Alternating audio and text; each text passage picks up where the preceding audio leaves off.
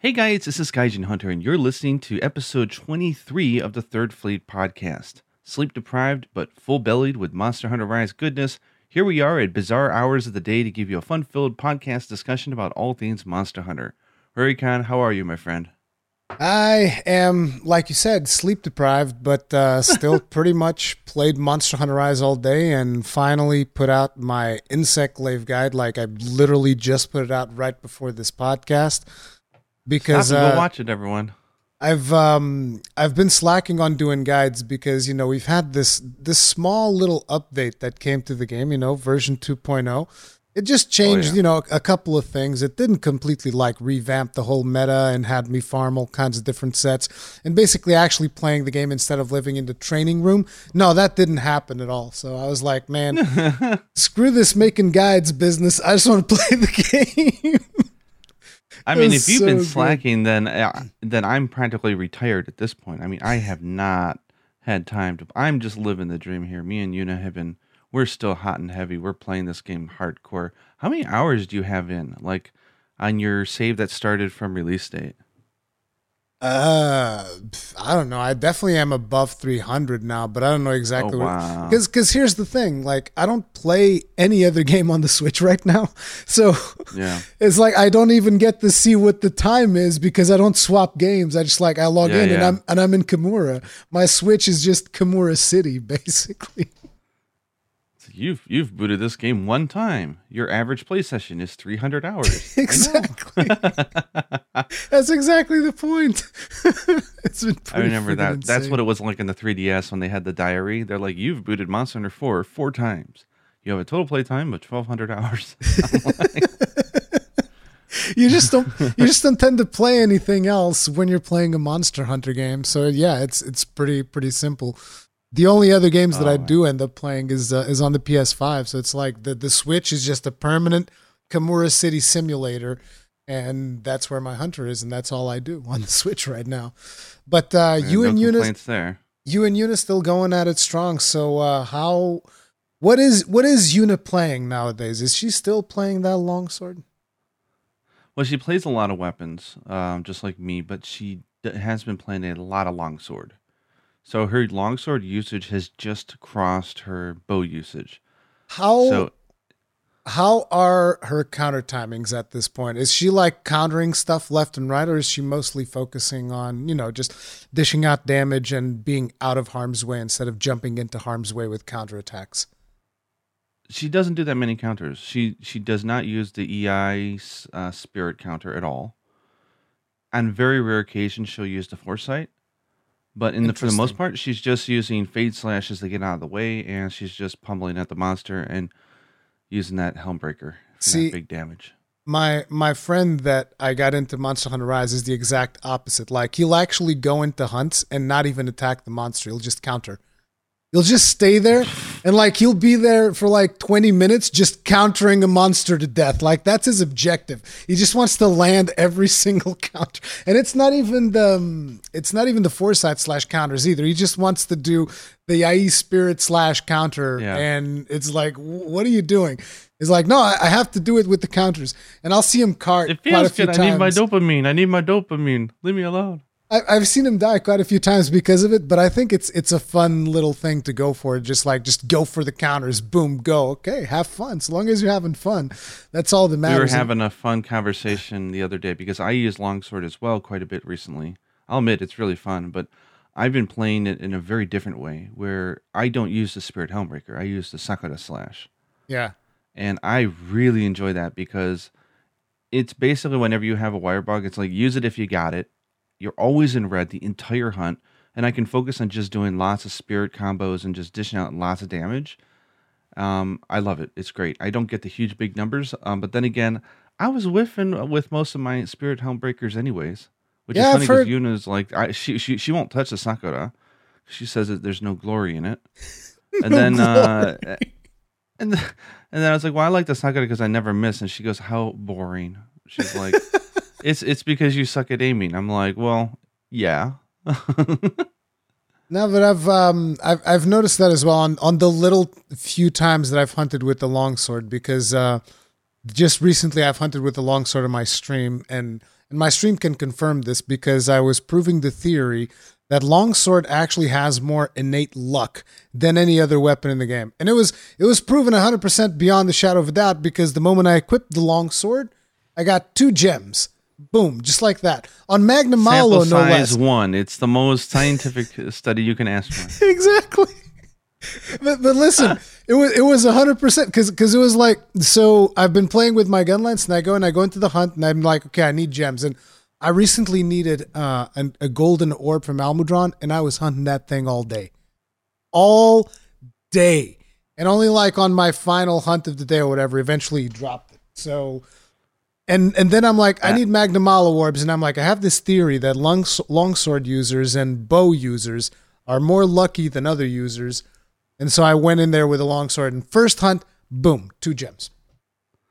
Nah, there you go. I'll tell you, with with Yuna using both longsword and bow, she's had much worse luck uh, oh, with gems or than Yuna. I have. So I've but, actually, uh, she doesn't care.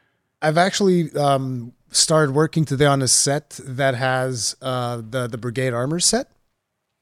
Oh, nice! Because because um, that has like capture pro, and then if you get the yeah. belt, it's got good luck. So I'm working on a set so that I can play with my gun lance and still have decent luck at getting gems. Because I think all of the monsters in terms of getting gems are pretty much capturing, because capturing is the best way breaking to get heads, gems. Breaking heads and carving tails. Yeah, breaking heads, carving tails, which reminds tails me, and capturing.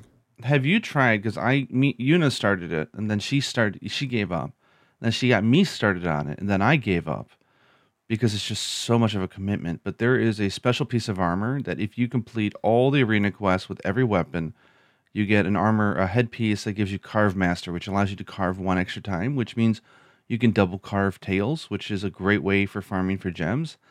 Like, we got through Kuluyaku, which was a pain in the ass.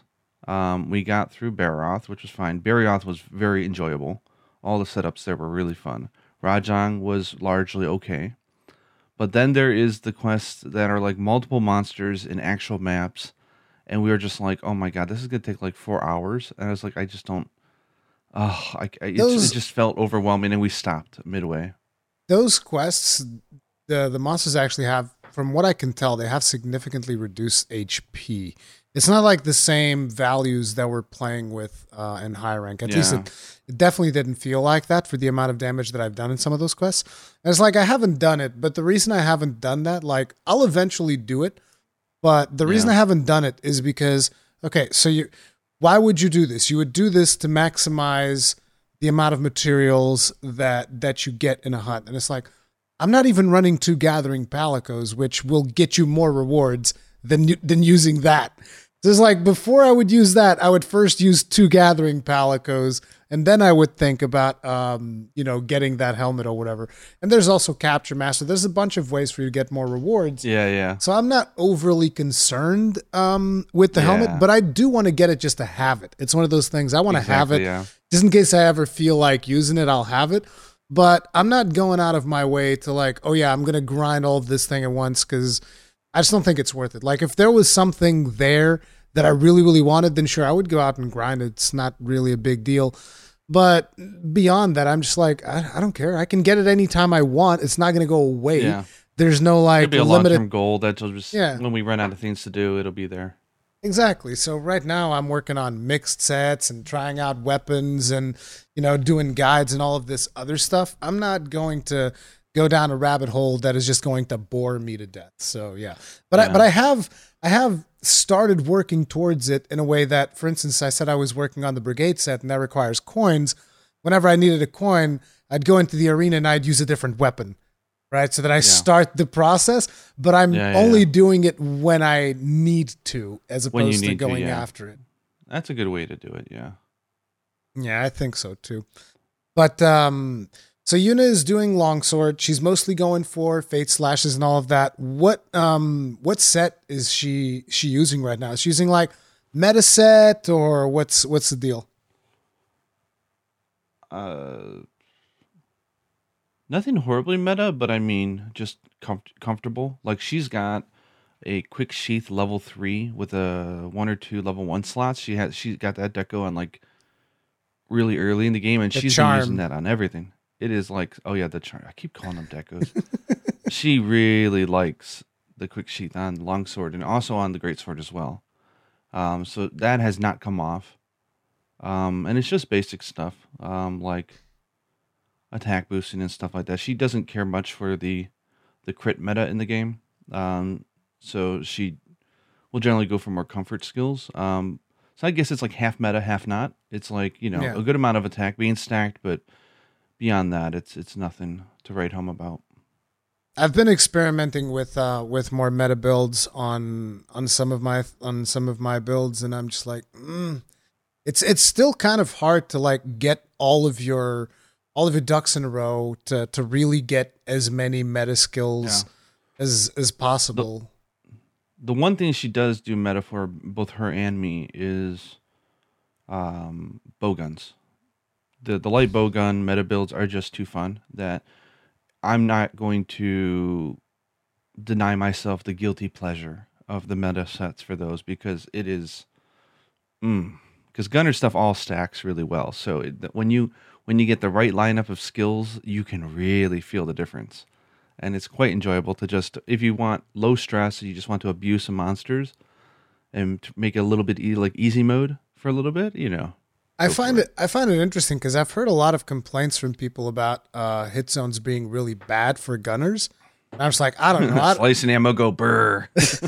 I don't know. I, I don't play those weapons, so I can't really comment on it. But I, I want to say that I hear people uh, talk about that a lot, about how the hit zones aren't very good. And I'm just like, I don't know. Every time I'll go and I'll fight like uh, Apex or Arzuros, for instance, I'm like, dude, the hit zones are terrible for me too. So I don't know what you're talking about. All I know is there is one meta set that's been going crazy around Japan and in the West as well, which is the Zinogre light bowgun.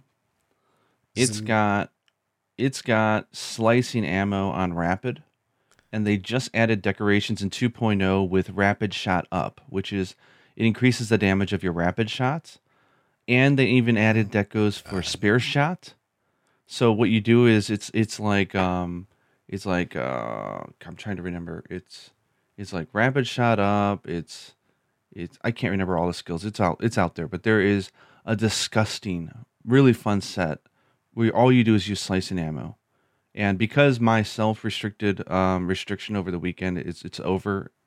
Um, but everyone's using it on Basil. Everybody. Oh man! Because you can very comfortably headlock and kill him in just under two minutes solo. I mean, his head hit zone I'm is not doing ridiculous. That. You can, yeah, you can so just I'm not doing that. Wail on his head and just get like crazy numbers. So if you want to, yeah, see so he big just numbers, falls over, he just flinches, and you just, you just, you just slice and shot him, and in one minute fifty seconds he's gone. Um, and it is a way to earn some Lazarite gems. I actually don't want to use that for farming because I do want to feel like I earned all my gems. So I'm not, I'm not giving into that quite yet, but it is really like I needed to get some Tigrex uh, fangs, and I just was not in the mood for him. So all I did was I placed a trap hole, put my three stickies on the ground. He walked in there and just boop boop boop boop boop boop boop boop, boop, boop, and I think within ten seconds it was gone, not even. And then I just left. I'm like, thank you.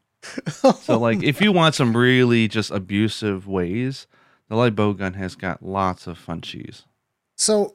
Does that mean that the light bowgun is even better than the heavy bowgun this time around? Because again, I don't play guns, I, so I would say yes, yeah. Interesting. I, I there, there's no heavy bow. There's a few heavy bowguns that are really good, especially for like stickies, just because of clip sizes. Um, and we actually made a few heavy bowguns that are quite good, but light bowgun seems to be like the big thing. The mobility and just the amount of skills that you can tack on in this game. Yeah, the light bowguns are really good. You can definitely stack skills until the cows come home, which is something that we kind of feared. And yeah, right now in the current meta, you can definitely stack stuff. But before, yeah, but I mean, stuff like the Magnamalo heavy bowgun is really good, and the actually the Puke Puke heavy bowgun remains very very powerful. So there are some really, and I I've been quite enjoying the Ragna Kadaki one. So there's you can cook Chameleos in three minutes with the Ragna Kadaki one because it's got it's Jesus. just it's just disgust with the the piercing fire. It's disgusting if you if you build it right. So there are some good choices. So uh, I won't speak badly of the heavy bowgun. It's just not three it minutes feel, solo. Uh huh. Oh my god. Yeah, I haven't done that yet, but I've seen tons of videos on it. I've been using it more for a piercing build just because the clip size is so big, and there's like, you could just rapid fire. It's like boom, boom, boom, boom, boom, boom, boom. It feels yeah. so good. So, yeah, and I the design tell. is so beautiful on the Ride of Kadaki heavy bowgun. It's like, it feels like there's like eight prongs, like a spider. It's it's really cool looking. There's some, there's definitely some really, really cool designs on a lot of weapons this time around. Um, so she's been playing basically just to play and have fun. I am on a Lazarite fest. That's all I'm doing is grinding for Lazarite because I'm trying to craft pretty much all the decos, like three of all of them, right? Because you can make anything in this game yep. with the decorations. It doesn't matter what charm you have. Like, oh, I got Ignis Exploit level two with a level three slot. It okay, well, I could have any gem, with any deco with the right slots, and I can have the exact same thing. So it's not a big deal. And so I've made, like, I'm almost done. I've made three critical boosts, three tenderizer, three, uh, like, everything, razor sharps, threes of everything. So I'm just, but the thing is, you need, like, eight Lazarite gems just to make one of the good ones. Yeah, and like, so, I, like I made a oh, I made a handicraft gem today, and I was like, "Damn, son, damn, it's heavy." And then I made a, a good luck gem, and I was like, "Damn, my Lazarite just going down." And I and I want to make that's another. That's what the Apex hunts are good for.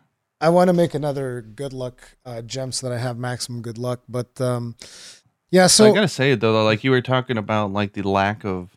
Uh, Apex armor being disappointing. Well, it is nice to know that the standalone Apex hunts do have the benefit of paying out Lazarite gems, um, so they are basically for grinding for decorations, which is but awesome. you can also you can also get those on the Elders and I believe probably Basil as well, I would imagine.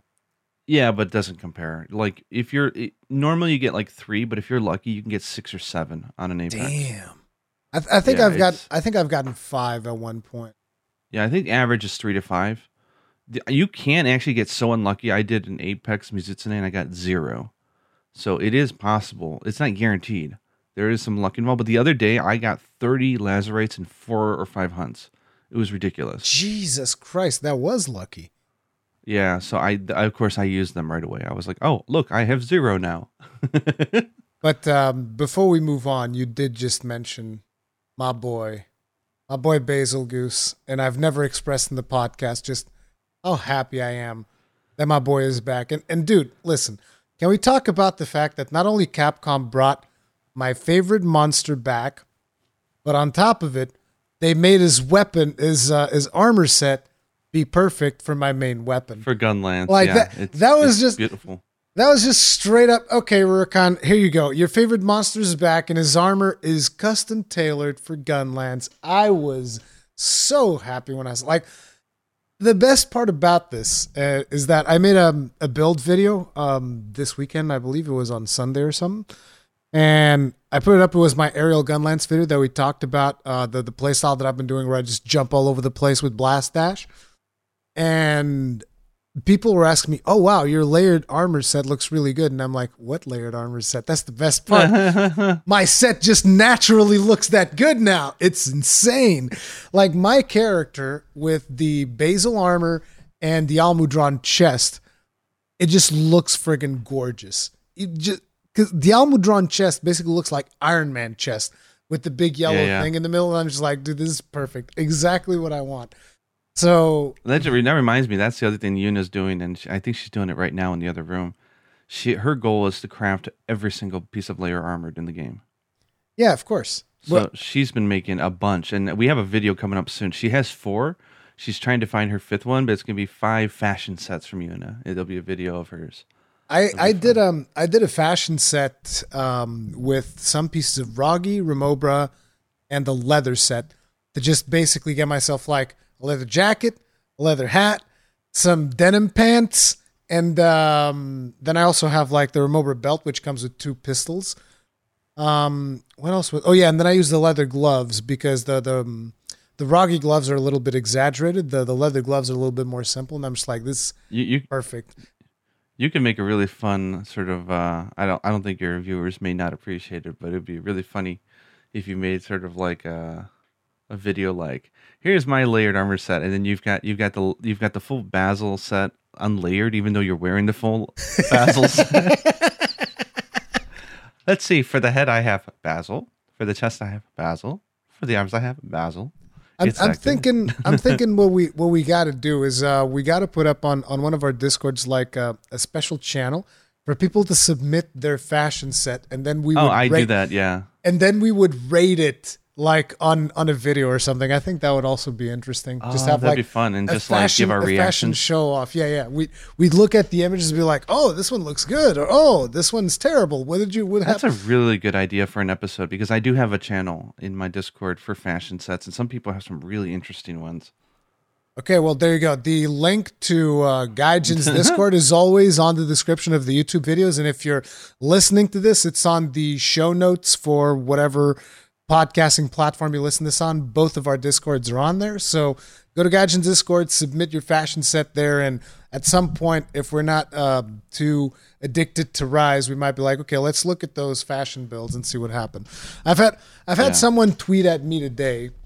After getting the Basil set, this person goes and he crafts Rhinoplos layered armor.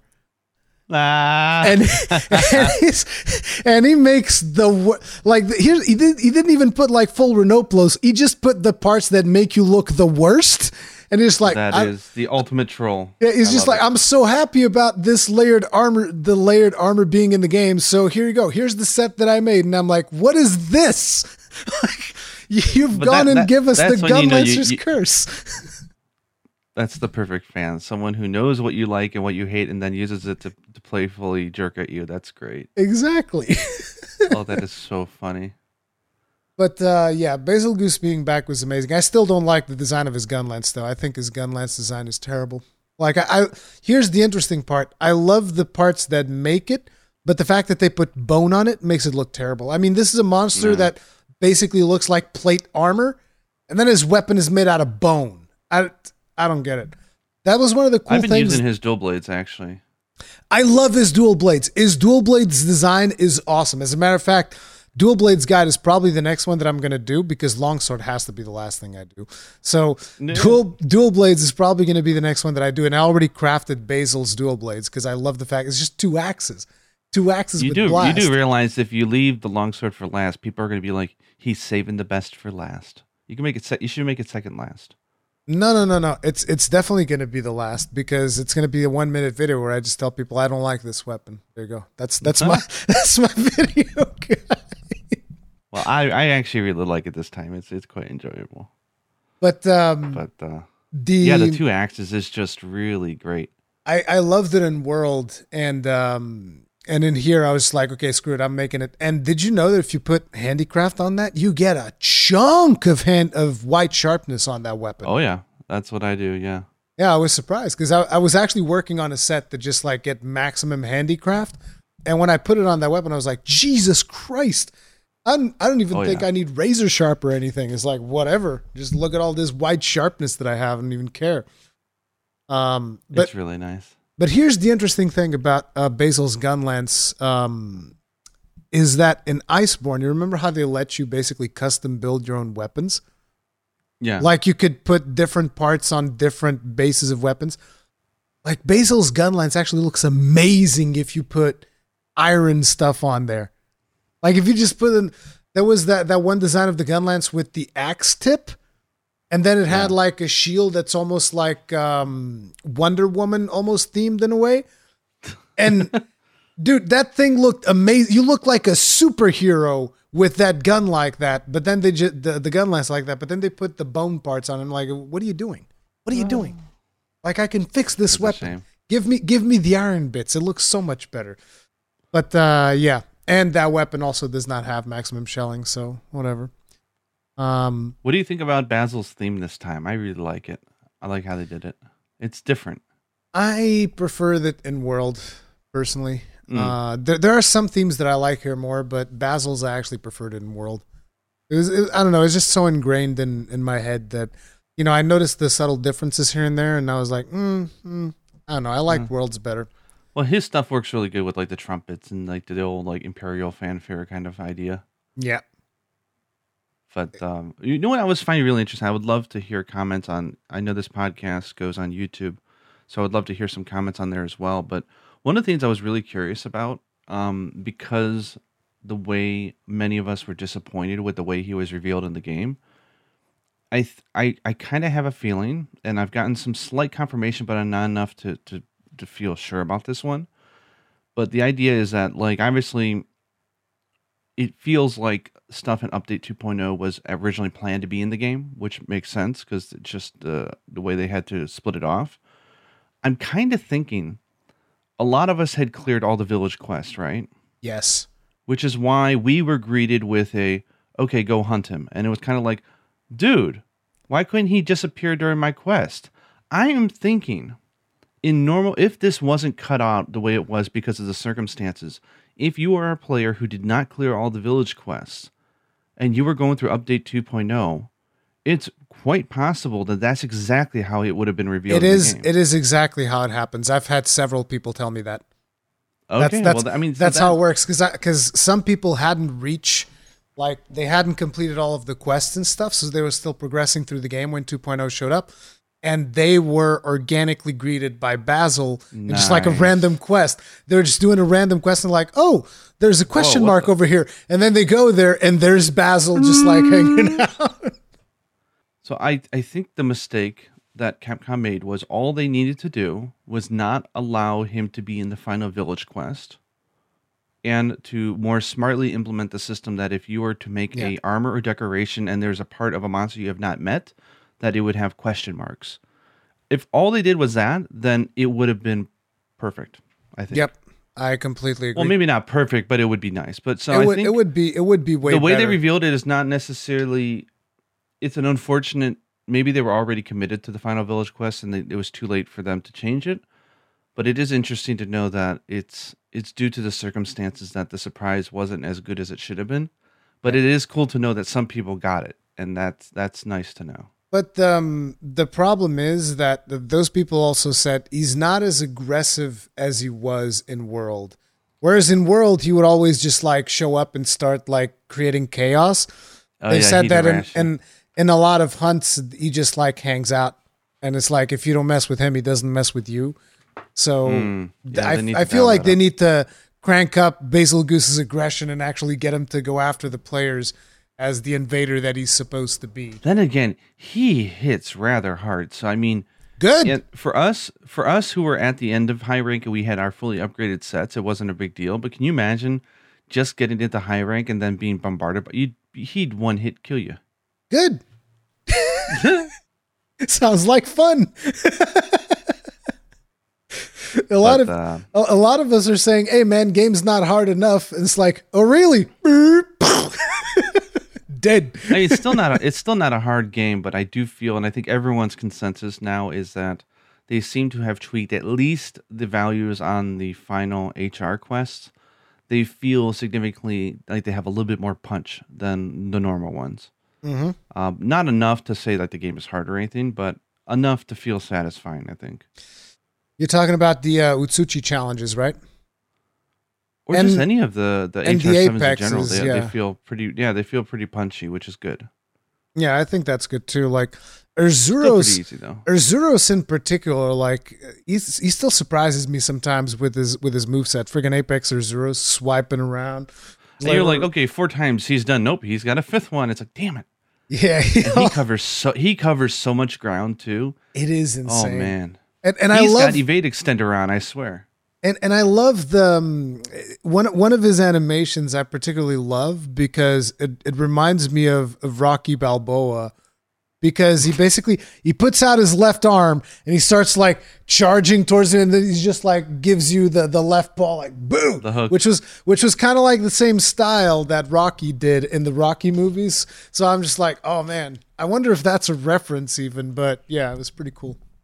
I like that. Oh, that's funny. And he, he I love stuns the fact you. that Apex monsters. Can't, oh yeah, he stuns you like crazy. Yeah, and he and he can juggle, and he can juggle kill you. So if you don't have a bug yep. for Wirefall, when he hits you up, you got to get out of the way. Otherwise, he's just like whoop. It's it's funny because I've had a couple of situations where I'm like, I'm gonna wait a little bit before I bug, and then he's just like pow, done. I'm like, damn. He's like, show you Geki. Pretty much messes you up super fast. But, I also uh, like the fact that the Apex, you can't use traps on them, which a lot of people still have not figured out. Which is Uh, it always makes me giggle when someone oh. is standing behind a trap, like, come on, everybody, come here. Oh, you should you should have seen what I did. My friend that I got into Rise, so he doesn't did know. Did you tell him to trap? He doesn't know about Elder Dragons. Oh, no. So we're fighting Teostra. And I, and I, it's like he, um, he carded once, and I think I carded once as well, because it was really late in the night, and he was drunk on top of it. But nice. We were fighting Teostra, and here's the thing, though. He's he's influenced by me, so I was telling him, oh, man, we carded twice. We should think about capturing. Oh, and, you are such an ass. No, but here's the thing. When I suggest that, he's like, nah, it's fine. Let's kill him. I don't care. And I was just like, well, but I could use a Teostra gem. Maybe we should. so You're I gave so him bad. I gave him that extra nudge. He goes, and he just, tried it. He tried it. It was funny seeing him go there, and he puts the trap down, and nothing happens. But he instantly goes and he put throws two uh, tranq bombs down, and when nothing happens, he just smacks Teostra in the head. And Teostra gets up, and he's like, "Is the trap not working? What's going on?" I think my game. I think my game's. I think. I think this is the bug. And I was like, "No, it doesn't work. You can't do that to Elder Dragons." He's I'm like also, ass. I'm also not. I'm never gonna tell him about Gypsyros if I ever get him to play one of the older games. So he fight. He's I'm, dead. Go carve him. Go yeah, carve, yeah. carve, carve. Go carve. Go carve. It's fine. It's perfectly safe. I swear. Oh man. I mean, those are those are rituals of passage. You know, it is what it is. They are. It's it's it's fun hazing, right? Yeah. But I, I I do like the fact that the Apex monsters. One, you can't trap them. You can't mount them either. They'll they'll no, they'll do little, the animation. Fl- but they'll yeah. get right out of it. And the thing is, is when they're really hard at first until you get used to it to beat them with another monster because they don't flinch normally. So when you hit them with like an Anjanath, Arzuros don't even flinch. He doesn't care. Now, once you get your bar up into the mounted finisher, they'll start flinching and falling over. But until then, man, they can really mess you up. I've never really noticed that. Um, yeah, they, they don't react at all to the first hit. So, like, if they're in the middle of an animation, you ain't stopping them. He's going to smack your monster around. It's fun. I That's like the fine. Little differences. We have, we have so much time on the bar. Usually I, there's enough time for you to run all over the map and do stuff. So, yeah. it's not really it's not really a big deal. But I but, really enjoy the Apex hunts in the, the normal while uh, we're, areas. I wish there was more, but the three of them are really fun. While we're on that topic, um, I've I did receive a quest a question I asked. Um, I put a YouTube post out before we started this, asking people to submit any topic they'd like us to cover. And one of the things that um, some of them ha- um, asked was, "What were our favorite Apex monsters?" Uh, I'll let you go first. I mean, but I think I think they meant specifically with the new Apex quest. So there's only like three. Um, I think I like Arzuros. I think Arzuros is a pretty fun fight and still decently challenging. Because like a lot of people told me about um, Mizu, and they were like, oh my God, Mizu is insane. The challenge is crazy.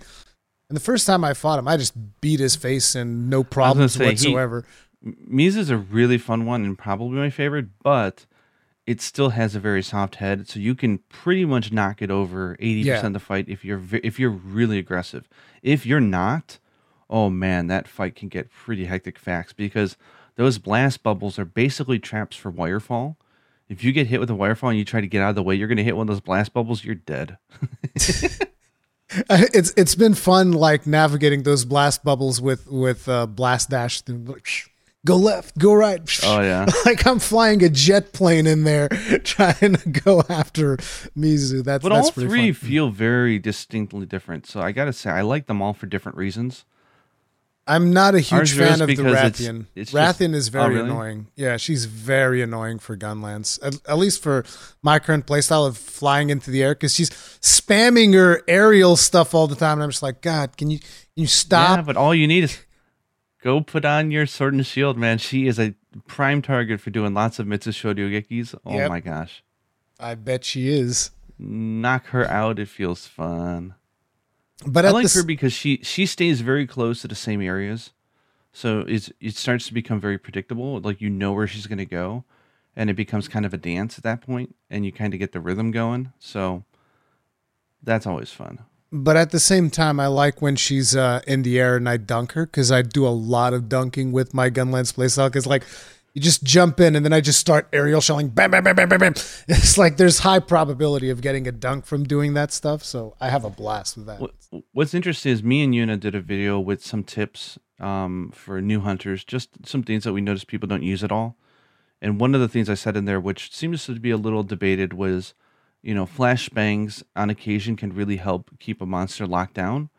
That is particularly true for Apex Mizutsune, because the head is so soft that all it takes is one flashbang every now and then to stop it for a few seconds, and you're going to knock it over because its yeah. head is so soft. But I did notice that if you use flashbangs on Apex Rathian, she becomes quite harder. Interesting. She becomes she becomes quite unpredictable, um, and she can be. She just starts spinning like crazy, like she's like she's just gone insane, and so her head becomes a very hard target, and so. I do agree with everybody that it's not necessarily good on all monsters, um, but for some, it could be really nice. I just haven't been using flash pods at all because we now have the means to chase after the monsters. Like I, I can take yeah, the fight to them. Good. So it's like, I don't, I don't need that. I don't need those openings. I can make my openings now that I can get to the monsters. It's not a problem anymore. In in World, it would be a problem not having flash, because when they go into the air, you're just like, well, what do I do now? I guess I just sit here and look at you. Yeah. but, but now that I have the means to get there, I don't care. It's like, whatever, I'll chase you into the air. I don't care. It doesn't make any difference. Yeah, I also, I also like using flashes when I'm solo hunting with my... Uh, my raging uh, claws, the dual blades, because I have protective power, so it just takes one sharpened shing, and I'm all good. So if all I had to do is just throw one flashbang, that's more than enough time for me to sharpen. And my um, my main Palico also has a flash Bombay, so there's that as well. and and they got better aim than most hunters. Those guys, dude, know how to aim. they they nail like it's it's not like G U at all. In G U, they would miss those flashes all the time. Yeah. And now, no, no dice. You know, you know which. Too bad ma- the Palicos didn't get the memo about trying to trap Apex or Elder Dragons. Though they still lay traps like they idiots. do. I've noticed it. Yeah, I haven't. I haven't really noticed it. But um, my, you know what my main Palico is right now, and I'm so happy. It's a bombardier. What? Yeah, dude, it's so much fun. I've seen some really funny clips. Yeah. Yeah, the, they they have this tendency, at least, at least mine does, of, of like putting down a mine and then grabbing his barrel for a big, like, just like a big explosion at the same time. You got one of those on Kushala. I put the clip out on Twitter. That was yeah, hilarious. Yeah, yeah. I saw just, that. That was funny. He's just like, he just chose violence. Like, no, die, Kushala. Just die. I'm done with you. That was funny huh? as hell. I love that. So um, I wanted to bring up the topic of elemental damage. Have you been experimenting with it at all? Uh, yeah, a little bit, um, especially with uh, some of the bow guns and the bows, especially. Yeah. So, do you, what do you think of elemental damage in Rise currently? Do you think it's better than World, worse than World? Where do you think we're at? I think there's two ways that you have to split it up. The argument one is the meta, and one is just in general. I think. And again, I'm I'm not a speedrunner by any means, so I could be speaking wrong here, so correct me if I'm wrong. But it seems that the general consensus from speedrunners, or people who are going for maximum D P S, is that it does not, the elemental does not scale the, as well as raw does in this game. Yeah. So raw seems to be, if you want to inch the best amount, a little bit of damage out of everything, it seems to be superior. But then again, this is speedrunning, so like... Yeah. It's a very specific field that ninety-nine percent of us are not doing. You know, shaving thirty seconds from your hunt is not going to make a huge difference for all of us. However, um, I actually find elemental quite enjoyable. Um, I do, I do feel that some of the skills, like critical element, I think no yeah. one is even touching it. I um, that's, that's the disappointing. thing. That's the thing that I wanted to talk to you about, because just today I made a critical element build, and I think it's trash. Yeah, it's it's unfortunately not that good. And What's a, what's more unfortunate is usually Monster Hunter games have what we call like the, the dual elemental boost, which is you do like your level five for your elemental one, and then there was the elemental boost, the more generic one, which just raised it by like what ten percent, and you'd mix both of them together. They took that skill out, so now it's just basically you gem in for that one element and that's it. Um, that being said, like I said, you take that Ragna Kadaki, you put fire level five, and you go to a Chameleos, and you tell me that elemental damage is not powerful, and I yeah. will laugh at you, because that it'll, thing is just, it'll cook it. It'll it'll deal damage. The thing that, that bothers me is that it's ne- it, it was the same thing in World, which is like, it's never the best option. So it's like, optimizing for a specific monster is never the best option. You, you should just like, no, just take raw. Just take raw. I don't, I don't, I wouldn't, print. I don't necessarily agree when it comes to bow. The elemental bows are really powerful. Um, I, I think it's because this game, more than probably I've noticed in past ones, you are really, bow is all about aiming for the head. So it's actually quite, it, it's quite hard. But if you hit the head, man, you could do some really big damage if you're using the right element. Yeah, I don't know. I don't know about bows because I don't. I'm not playing bows. That at and the, the moment, rampage so. bow, the rampage bow in this game is just way too good. It is. There's always one bow in every Monster Hunter that is way better than the rest, and for this one, it's rampage bow. It beats every bow, like hands down. I'm surprised so it's that. Got the kind- I'm surprised that the Rampage bow would be the one that's like super powerful because like when it comes to the gun lance, the Rampage gun lance is definitely never something that I'm like, oh yeah, I should totally make more Rampage gun lances. I have it to, to just have yeah, Dragon are good element. As well, actually. The only reason I have the Rampage gun lance is so that I can put Dragon element on it and have a long shelling Dragon gun lance because there's none of those. But um, I've been using elemental damage on my gun lances as well, but I'm not going... I'm not going out of my way to, to get more elemental damage. I just like, okay, I want to see if there's a gun lance that I would use that has the appropriate element to fight against this monster. And like I said in the in the last episode, I do feel like I'm getting more flinches because of the fact that I have the element, rather than like if I was to use something like Howlitzer that doesn't have an element. I kind of even- wa- want to test that. That's a really good idea to test. I'm really curious about that. Like, I think we get more flinches with elemental, but in terms of actual damage, I'm just like, eh, it doesn't, I don't think it's significant enough, particularly after I did There's my build. There's just not enough skills to scale it, you know, like all the skills scale raw, like um, agitator or yeah. critical boost, weakness exploit. Like you can do a critical hit. It doesn't mean anything for elemental damage. So um, I think outside of gunners I and dual blades, and perhaps in Cyclave, it's it's it's nice, but it's not the best. I probably yeah, which is which I haven't is, tried. I haven't tried uh, Sword and Shield though. I don't know how that maybe yeah, that's, maybe it still works. That's good. what I that's what I made today was Sword and Shield, critical element, fire, all of that stuff, and then I go against. Uh, it was actually I think against Apex or Arzuros, but then again his hit zones are not amazing, but still it just. It doesn't feel nearly mm. as powerful as a raw build. So it feels like it's something nice to have on top of your regular damage. So if you happen to have a weapon that has good raw and a certain element on top, that's good. But like actually going for the element and min-maxing the elemental yeah. damage, I definitely don't think it's worth it uh, for most yeah, weapons. Yeah, so I think, I think for that reason, I think the Kushala weapons are generally... kind of lackluster this time yeah because I think they, they they gave them pretty good they gave them decent element um very decent but the the raw is just a little too low to keep it competitive so um they look really cool though um, I, I, st- I still just, use it because at least that one to make up for the fact that it's raw is not great they gave it max shelling so I'm like okay At, at least you have max shelling, so you know yeah. we can work with this. And the Kushala soul is really good. So I mean, that's that's twenty whatever we talked about that before. It's like twenty percent, twenty five percent affinity, immediate affinity, permanent. And then if you hit if you hit often, uh, it goes up to thirty five. So that's nice. But yeah, I would agree with you uh, in general, except for bow. I do really, I quite enjoy using elemental bows. They seem to do a significant amount more damage. Maybe that's just because there's not one bow that has a crap load of raw and bad element, and that's why.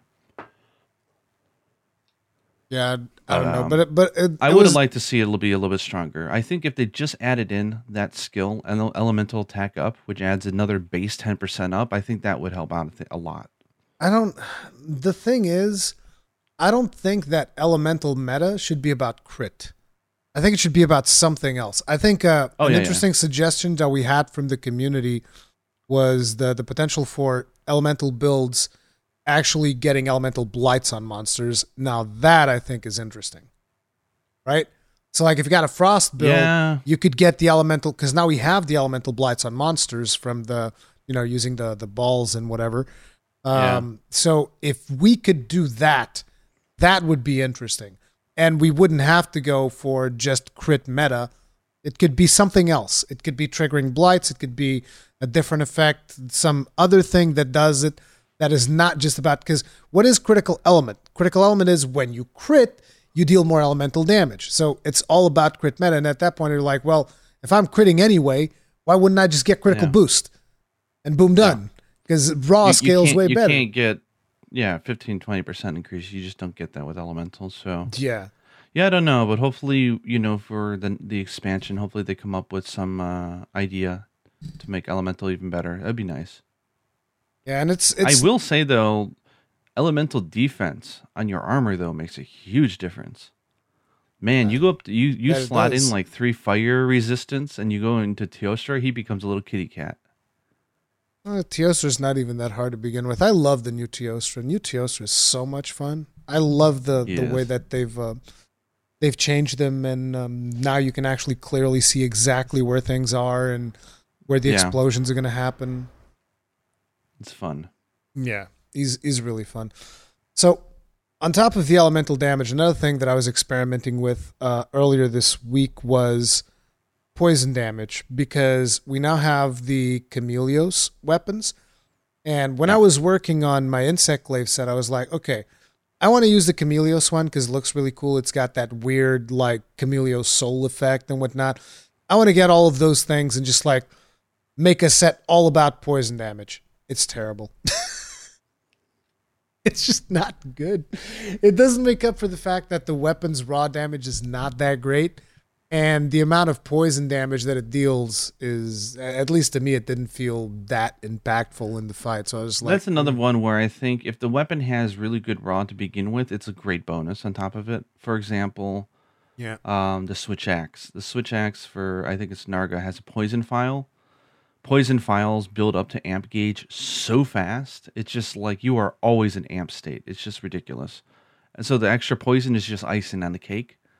Um, but in general, and I do love my Chameleos Insect Glaive, especially against Kushala.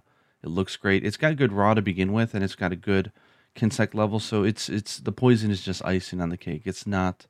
It's like elemental. It's not the main reason yeah, you but, use that but weapon. See, that's, that's the thing. I was doing that weapon, and I was like, oh, I really want to build into this theme of poison. So I'm like, I'm getting friggin', I think it's three pieces of Chameleos or whatever to expand the time the poison is in there. And, yeah, yeah. and getting three poison attack and doing all of these things and trying to mix and match it in a way that it actually becomes a workable set. And then I get to the hunt, and I'm like, wow, I'm hitting for nothing. I wish that they, for they literally least, nothing. at, at least I wish they would not have made poison attack a uh, level two deco. I think they made it. They should. No, it it's level, level one. one. Poison is level is one. It? Yeah, poison oh, is. I the, might be thinking. It's of the only and, one. Yeah, you're thinking of paralysis and blast. Those and blast, are level two. Yeah, but uh, poison at least last is just we got level the jelly one. Chest. So yeah, uh, blast is still fun though. Blast is definitely fun. I'm experimenting with. Um, Teostra's soul and Teostra's yeah, blessing nice. And all of this stuff. They're just like, I did um, a sword and shield build, and it's really, really good. Feels really good to just get like those go blast make, procs. Go make constantly. The Magnamalo dual blades. Oh my God. Those are fun. Oh, dude, I'm, I actually did a set with, uh, and I, I need to start uploading some of these sets, but I did do a set with Bubbly Dance, Hellfire, Resuscitate, and Magnamalo Soul. Oh, wow. It's like, that's funny. Boom, put everything on there. And I think on top of that, I even put five agitators as well. Like it fit all uh, of that into one set. And I was like, dude, this is great.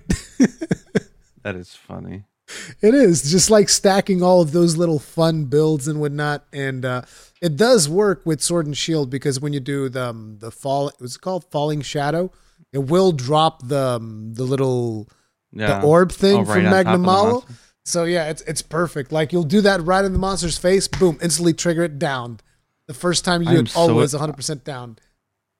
I am addicted to Sword and Shield right now. It is. You've been playing Sword and Shield? Oh yeah, it's basically a shield now. I barely used the sword. The bash and the hard bash combo with the Mitsu Shoryugeki, I'm basically just hitting people with the shield ninety percent of the hunt.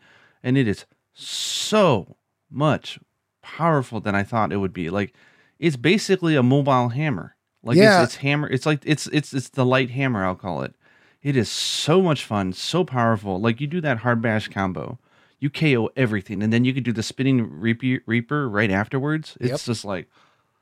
I'm in love. It's and so I made the the high ninja sword just like everyone else is using. It is so comfortable. It is so fun.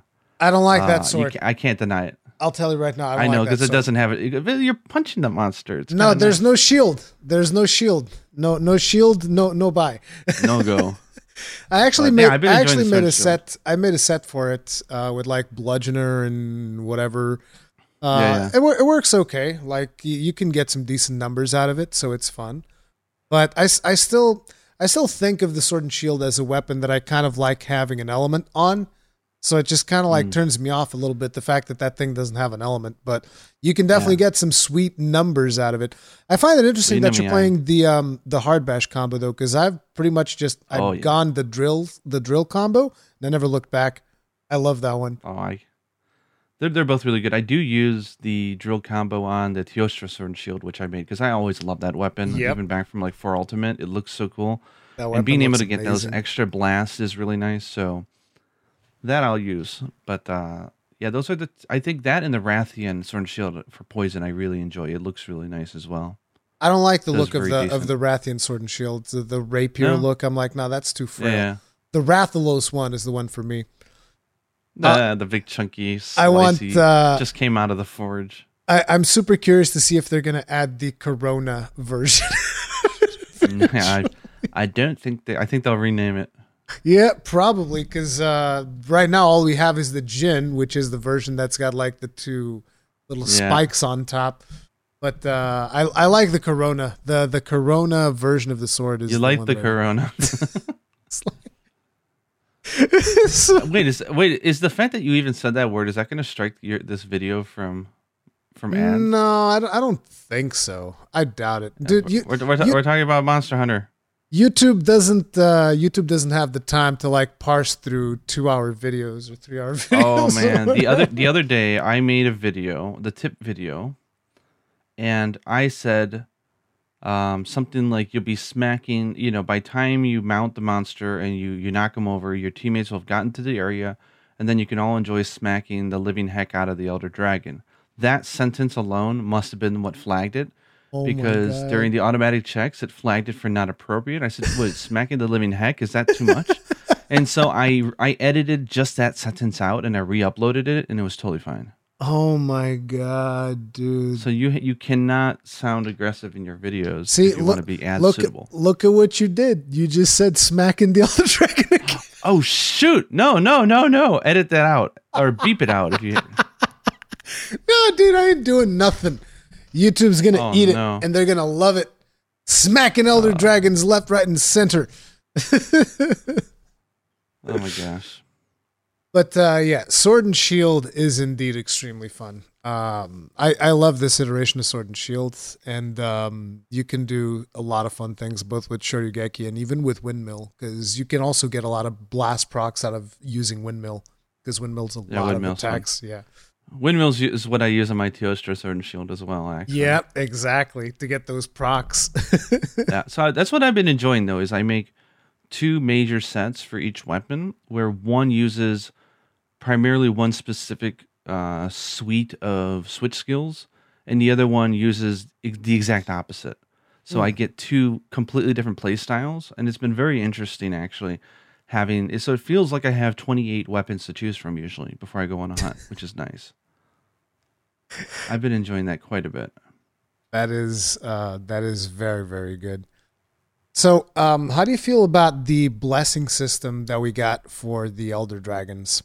Not just the Elder Dragons, like we also have um, the blessing from, I don't know if it's called Magnamalo's blessing. It's it's just, no, it's Hellfire Cloak. That's what Soul. they called it.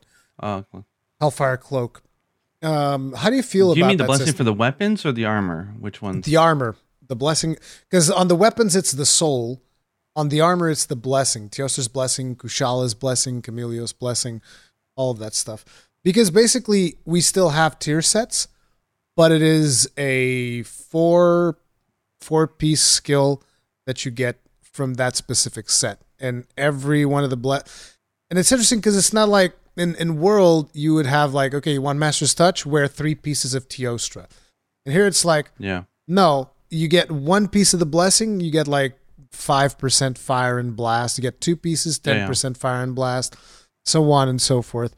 How do you feel about I the like way that it. They did it? If, it feels far more balanced um, because the blessings are all very interesting, but they're not O P. So they're definitely not destroying the meta. You don't necessarily. You, there's nothing wrong with just using one piece of Teostra. Yeah. However, it is nice that the most important part of those things seem to be the level two. So they're not forcing you to use the full set. So like two pieces of Teostra Blessing is great for a blast weapon, mm-hmm. um, and it's it's quite fun. But they're just not that O P, which is great. Um, so they're just a nice bonus uh, that makes them feel a little bit more special than the regular monsters because they're the elders. They were smart enough not to include the headpiece because I think they knew that bow users are going to want to use that arena piece for the the bow um, level up. Uh, so yeah, I'm I'm I'm a fan. I I'm happy that it's not too strong because I thought that was it was a little unfortunate. Uh, I just I was not a big fan of how they did the layered armor or the full armor set bonuses in in World. So and the fact that none of them are, are make or break. It's just it's just on top of what you can normally gem in anyways. Uh, I like. How about you? What do you think of them? Yeah, I think you wish that, they were more powerful, or not really. Quite the op. Uh, not even the opposite. I think they're they're in a pretty good spot. Like I've been thinking a lot about it, particularly after our last conversation where I was like, ah, Master's Touch. But it's like when you start making sets around it, you realize that like, man, slotting in for Master's Touch is actually a bit of a pain, and to top it's it off, expensive. it's and to top it off, it's not even a hundred percent anymore. It's uh, yeah, eighty, so like eighty percent. So people keep asking me why I'm not using Master's Touch on my Helion Blade, Raging Claws, Dual Blades, because it just doesn't last. Because the one that thing eats through double sharpness. That's one of the downfalls of the Helion mode. And then you only get eighty percent proc on Master's Touch. It's hard to slot in because it's level two, which means I can't even get all the skills that I can get normally if I use Protective Polish and Speed Sharpening. And before I run out of my stamina the first time, I'm already down to blue. It'll it'll proc itself down uh, in no time. I would have to have tons of handicraft on there to to make up for it. So I'm not a I'm not a huge fan. However, I do use Master's Touch on the Narga insect insect glaive. I do have a crit build for that, which is quite nice because that has a lot of white anyways, uh, and it goes a long way, but it's not permanent. Like, you're not going to have permanent white. Um, but yeah, level two slots are at a premium, so there's a lot of really good skills that it's competing with. Yep, very much so. I, I actually don't I don't even think that a lot of people are actually going to be using Master's Touch now that I've been, you know, messing with uh, some more meta sets and... I'm happy. I think eighty percent is the perfect number to balance it. It's still useful, but it's not broken. Yeah, it, it basically becomes a, a comfort skill. Like if you just want to have it, don't have to sharpen as much. Uh, I yeah. still tend to default more towards razor sharp, but then again, I play gunlance. Because it's guaranteed. So, but, but I always say guaranteed, but even that's actually it's still it's still a roll. You don't actually know. It's just it. Yeah, it's, it's more consistent. It's a fifty percent chance of not consuming it. But the thing is, uh, Master's Touch doesn't actually work for shells. At least I don't. I haven't really tested in Rise, but it never really worked, and it doesn't make sense that it would because shells yeah. can't crit. So it's like I'm yeah. just like, well, razor sharp it is for me, I guess. yeah, yeah. So that's the one that I tend to stick with. But yeah, I, I do think that um, the the game is in a good spot with the the blessing system. They didn't go too overboard while still making things.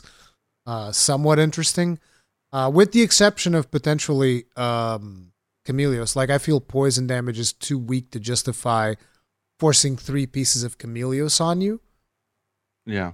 But, you know, I, I could be wrong. I'm actually curious. So if you guys have some feedback on that poison stuff, we've been experimenting with the Chame- Chameleos three-piece. But I just think it's like we've been discussing, I think it's a good thing to have on top of the usual stuff that you have on your build, as opposed to actually specifically building for it, which is what I wanted to do. I'm like, no, I want to just, you know what they need to do? They need to make it so they need to make it so that if you have level three poison attack, it becomes venom and it does more damage. It becomes yeah. like the Rathian. That would be cool. I, I think so too. That I kind of expected something like that almost. I'm like, can can this power up my venom a little bit more? Can it be become like a little bit more powerful? But it's like, no, it's just, it's just the same ten ticks and just lasts longer. So whatever. I gotta say though, overall, I'm really happy with the balance of the armor system this time. There's so many different options, as we were talking before. There doesn't seem to be like the one set that's just O P as hell. Um, the mix sets, there's great variety. I mean, I'm still using, there's still uses for Hunter S uh, legs and stuff, or Kuluyaku chest and, you know, Luderoth legs, and just like, it's really interesting. And you can buff the armor up high enough that it's still usable at the end game. So like, there's a lot of really good options out there. Yeah. Um, and I, I think that, I thought it was interesting that just today, I think I'm using the Uruktor chest piece or something like that, because it comes with like three fire yeah. attack for my fire build. I was well, like, nothing well, beats that. I'm that really Vike using chest, this. Though. Oh, dude, Vike chest. Oh my god, that is the M V P of this entire game so far. So many friggin' level slots. Level three, but, level two, level one slot, and no skills. That's all it is. It's but perfect. You basically have one of those pieces for everything except. Yeah. Helmets, I think. Helmets is the one that you don't have. I don't yeah, think you so. have something similar. So it's like you have the Arzuros legs, which do exactly the same thing. You have the chrome belt, I think, which does the same yeah, thing. Yeah, yeah. And you have the, the Jura gloves. I think it's Jura's yep. gloves that do it for the gloves. So remember I was telling you about that meta lipo gun set with the Zinogre, uh, with the slicing ammo? It uses, it uses it's pure deco. It's, pu- it, it's pure deco. So it's it's really hard to make because you need like fifty lazarites or something, but it's pure deco. It's it doesn't even give a crap about the armor. It's just someone, someone was just like, I, I don't I don't want to be I don't want to conform to your armor norms, Monster Hunter. I'm just gonna make my own make armor my own. set. But the option is there, which is awesome because the it's not easy to make decorations this time. It's quite it's it is the grocery list I wanted it to be, and it, it feels quite satisfying. When you get enough pieces to make that one deco, it's it feels really good. It, it's it's a good chase. It's a very good chase. So I, I think they definitely did a good job with that. It's uh, it's much more, and and I think that the R N G aspect of it is a lot better because uh, I've I've had this discussion on my stream. Some people are like, oh, I preferred uh, decos because you know I preferred the R N G of decos. And it's like, to me, the way that they've done R N G now is much more interesting because whereas before you were chasing after the R N G, you were going after the tempered dec- the tempered quests to get decorations and it's all R N G. So you engaging in the R N G was an active part of your of your gameplay. This time yeah. around, it's it's the other way around. The R N G is a passive part of gameplay because you basically you go in there, you put parts into the slot machine, you pray to God, and then you go hunt stuff. But the things you are hunting, they're targeted. You're you're yeah. going towards a goal. You're not just hunting random things in the vain hope of eventually getting a random decoration. You're like, no, I'm hunting for this thing. And that's what I always want to have for Monster Hunter. So to me, this yeah. change, this is the way they got to keep on going. Like, I hope that they don't make the mistake of something like, oh, here's a Cult to Roth-like hunt, by the way. And I'm like, no, you do this. Never again. I never want to see anything like that again. I want to constantly know what I'm aiming for. Or, or it could be just for to have fun. Like sometimes I just hunt to have fun. I don't necessarily hunt always to yeah. aim for something. But it's nice to know that's like, if I want to aim for something, here's what I can hunt for. And the R N G just happens while I'm hunting. And I don't have to yeah. worry about it. Actively I mean, you can go. Hunt, you can go hunt a, a low rank Lagombi. It doesn't matter. You still get a spin from the machine. I mean, you can do you know? that that uh, that first quest with the roly poly uh, lanterns. Yeah, there. the the roly poly lanterns. Boom! You just go do that. You boom, do anything. Done. It doesn't matter. Yeah, it's nice. I'm very happy. However, man, if they keep up the same design for an ultimate release, we're gonna have like Monster Hunter Frontier levels of skills. Um, it's gonna be I. I don't even, that's its own podcast discussion is how we think it can be expanded on because, man, the amount of skills we can get yeah. now, if they keep, de- decorations as the main thing, and we add in the level four decorations and stuff like that, like it's going to be two pages of skills. Um, and that's going to be kind of crazy. That is going to be friggin' insane. I just hope that the monsters provide enough of a challenge, because right now it still that feels... It, yeah. It still feels too easy, particularly after you know. I, after, I think it will. After you min-max your set, you just get like, oh, okay. I, I guess, I guess there's not just a lot of challenge left anymore. Like yeah. I, I definitely notice whenever I play with, um, with more than two people. Again, I, I still come back to that two-player number. Two feels it, so good. It feels harder than one. Two players actually feels harder than one because the monster is way more predictable when you're just uh, al- alone. Whereas if there's two players on there, the monster is more unpredictable, more dangerous, and can mess you guys up faster. I cart but more often so in two enjoyable. players than solo, which I think is is actually really good. But you put a third player in there, cakewalk. Oh, cakewalk, oh, yeah. Instant cake. It's that that subtle balance going from from two to three, boom, instant cakewalk. Whether it's rampage, whether it's whatever. You go from being overwhelmed left, right, and center for the monsters not even leaving their spawn area. If you just add yeah. one extra player, it is insane. And if you get four players, then it's forget about it. It's just not, yeah. there's not even a hint of challenge at that point. The monster's just like constantly staggered, does nothing, no threat whatsoever. At least. But high rank, high rank has always been like that though, I think, in traditional past games. So I was except um, for the well, I mean with four with four players at least, because it, it yeah. there was only the four players scaling, but but I was actually I have high hopes for master rank. Yeah, I was actually thinking about something, and this is weird because uh, I feel like I was on the other side of this, and now I feel like I'm back to. I was thinking about scaling earlier today, scaling in the hub, particularly because of G U, right? Because in in G U the hub is scaled for multiplayer. It is what it is. And it was challenging. Like, at least I think it was challenging if you had, like, even with three players on there, there are some monsters that will give you a run for your money. And so I was thinking, I think I would actually like that. I would like this hub to be scaled for two players by de- as opposed to being scaled for one. Ah. Uh. I, I don't know, but there there was just something about G U where I constantly... felt the you would feel the need to go play with other with other people, whereas in this game you don't feel the need. Like, yeah, sure, you can play with a friend or not just to have fun, but there isn't a need to do so. You can do everything solo. Yeah, I think it's it's I think it's a dual-edged sword, right? Because they want to make it more accessible. So for people yeah. who do not have online, or they do not have the ability to play with others, or they don't want to, they're not at a handicap, which yeah. I think is awesome. But in the same, because of that, there's less um, encouragement to, yeah. to go to help from other players. So I don't think there's quite a way they can find a sweet spot for it. I think it's going to be, you're going to lose something either way. So I think more accessible is probably the better route. But uh, I, I get what you're saying. It's like other players, it's always been very appreciated. It's always been like, oh, thank God, there's the people with me. Yeah. And now it's kind of like, wow, I got more people. Like, I'm more worried about the other players than I am the monster. Um, you know, the the risk is more that they're gonna they're gonna cart than it is that the monster is gonna kill us. Yeah, it's um, I don't know. It, it's it was just something that I was thinking about because of my time with you, and I know that a lot of people are gonna disagree with me on that, but there was just something about G U and about the fact that you actually needed. I mean, it's not like you needed. You could solo G rank. A lot of people solo G rank, but it was significantly oh, yeah. more challenging to do so. Particularly in my case with the Gunlance, which is tremendously underpowered in G U.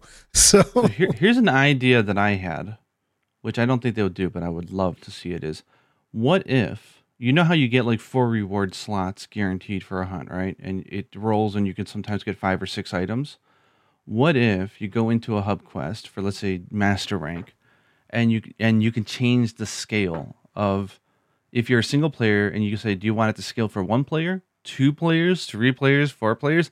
And when you pump the scale up, the reward slots increase.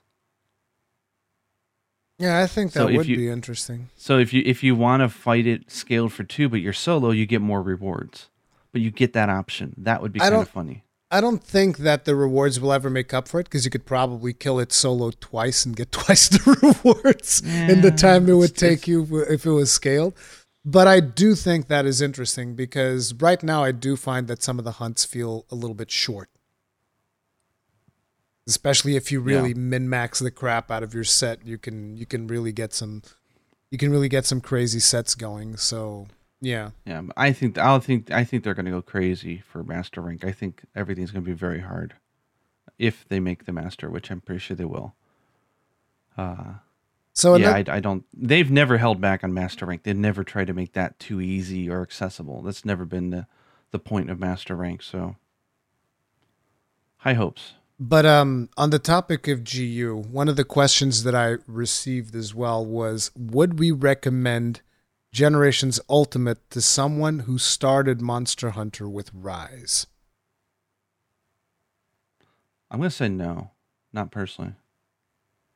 There's a lot of things I love about Generations Ultimate, and as someone who came from the older games, there's a lot of wonderful stuff I will always appreciate about that game.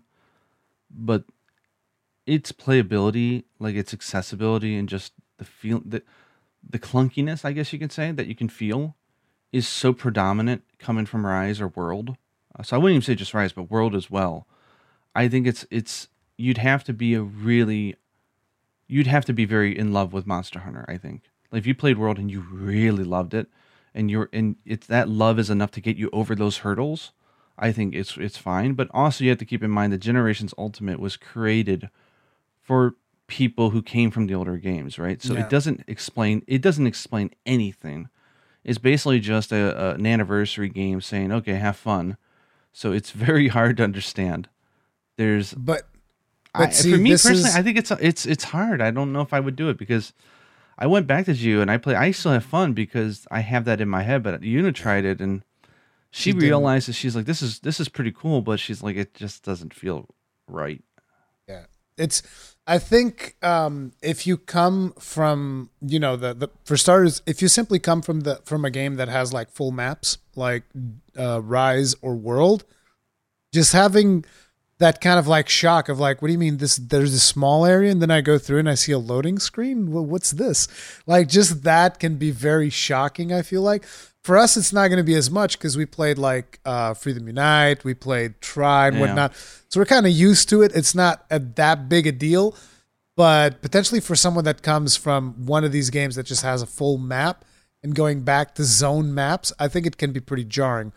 But at the same time, I've seen a lot of comments from people who started with World and mm. then went to Gen U, and they actually liked Gen U more than World. Interesting. Okay, I've seen so maybe I'm overthinking a it. lot of comments like that. So my suggestion on this is wait for sale and pick it up on a sale, or better yet, try the demo. Isn't there a demo? I think there's a demo in the in the eShop. Yeah, but demos, demo, yeah, but demos are never good at explaining yeah. or showing off the game. But I mean, it's better. It's free, so yeah. So it's, it's like for starters, I would say try the demo, see how you feel about the demo, and if you think that the demo, you know, convinced you, then I would wait for. Uh, you know, wait for a sale, because the game is constantly on sale. Like I see it all the time at like half yeah, price yeah. or even lower. So wait for a sale and pick it up during a sale, because you know what's the worst that can happen? It's like you're down fifteen bucks or nineteen bucks or whatever. Yeah, yeah no big deal. I don't think it's the end of the world, but you know, to, to each his own. Some people have financial trouble, obviously, yeah. with COVID and whatnot. So I, if you're looking for something to sink a thousand hours in, like that yeah. game's got. I mean, it. I'll spit this way. If you're a person who, who doesn't like the feeling of feeling overwhelmed, like you don't know what to do, there's just too much, you probably won't like the game. If you yeah. like the idea that you're swimming in content and stuff to do, th- there is like what, like three hundred final form weapons or something crazy like that for every uh, single weapon. There's so much to do and so much. It's almost too much. It's just. I know that it's over ninety. I know that it's over ninety monsters. That that's the the yeah. one statistic that I remember. It's over ninety monsters. It is a fantastic way though to fill out your. If you're a new Monster Hunter fan and you want to face the other monsters that you haven't yet, it's a fantastic yeah. title to go through and, and meet them. I think. Yeah, I I but completely. Certain agree. weapons might feel certain weapons might feel a little off for you, so. Mess around with the hunter arts, uh, the styles and stuff, and figure just, it out. it's like the, the thing is, just be aware that this is a very different game than both World and Rise. It is very, very, very different. It is going to it feel. It does make you appreciate Rise different. more, though, and World more. Yeah. Like the changes, you, you appreciate it more. But uh, as someone who, I mean, my journey was like Tri, then Freedom Unite, then three Ultimate, and then four Ultimate, and then Gen, and then World, and then after World, Generations Ultimate. And I still love yeah. playing Generations Ultimate. So it's like... It's a fabulous I, game. Would I recommend it? And probably at a discount, it's an easy recommendation. Or if you're just like a hardcore Monster Hunter fan, you probably already made the decision. So long yeah. as you're prepared for something that is very different from Rise and World, okay? There's nowhere yeah. near that level of fluidity. It is a much more deliberate, a lot more animation commitment, and a lot more in terms of complexity, because the game does not explain stuff to you at all. Not not like Rise or, or World do like a stellar job at explaining everything to you. But, you know, that's why you go to Gaijin's channel, and he's got like all the tutorials on there for every weapon, every style, everything that you can dream of. He's got like everything on there. It's like, oh, I want to learn how to play adept style hunting horn. He's probably got a video on that. Yeah, I, I really enjoyed that game. On the flip side, I actually think that if someone played Rise and they really liked it, but they have not played World Iceborne, I think they would really enjoy it. G U, you mean? Or World? No, no. World. Yeah. World and Iceborne. If they if you played Rise and you really enjoyed it, and then you happen to get a next-gen console or something like that, then I think World and Iceborne are really fun. I think it's worth checking out. Because yes. the mechanics are pretty much the same as Rise. Rise is more like the high-paced action version, and this is a little bit more... slower and deliberate, but it's very fun. I, I definitely agree. World World is a lot easier to recommend to newcomers to Monster Hunter for sure. Yeah. And on the while we're on that, where is uh, this? This is kind of a strange question. Where, where is Rise for us at this point in the context of other Monster Hunter games? See, I, I've been struggling with this for years because it's always the question, right? Like, what's the best Monster Hunter game, right? Yeah. The best Monster Hunter game is the Monster Hunter game that I'm playing right now. Exactly. I think that is, I think that's the right answer, because at the time when I was playing three U, there was never a game experience like it. It was, it was the pinnacle of my gaming history. When I was playing four U, it was the exact same thing. When I was playing World, I came out saying this is the best Monster ever made. Were there certain things that I was lacking? Sure. Were there things that I missed from the other games? Absolutely. But each game is the best Monster Hunter game for different reasons, right? So, I mean, it's a cheesy answer, but the best Monster Hunter game is all of them. Um, there's just...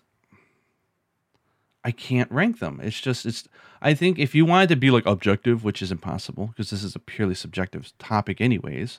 I would say that if we were like, if we're going like Olympic style, like we literally were giving points for each category, right? Which I don't agree with, because for some people, certain categories don't matter, right? Yep.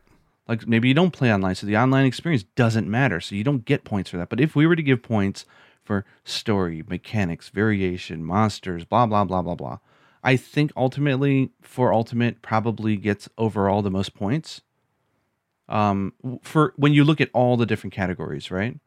So I would say if you ultimately wanted to say what's the best Monster Hunter, perhaps it was four U. That being said, would I go back and play four U right now over Rise? Probably not. One, because I already played it to death, but two, I think it's evolved to something different. So I don't I don't want to rank them anymore. I don't know. Maybe I'm being a chicken shit. I don't know, but so, I I don't. How about you? So to me, um, it's like I look at this from from a different standpoint, which is when I think about it, Rise is definitely my favorite Monster Hunter game. Um, World took that torch when it came out, but uh, Rise is definitely my favorite Monster Hunter game. However, there is always one thing that I like to go back to four U for, and that's the story.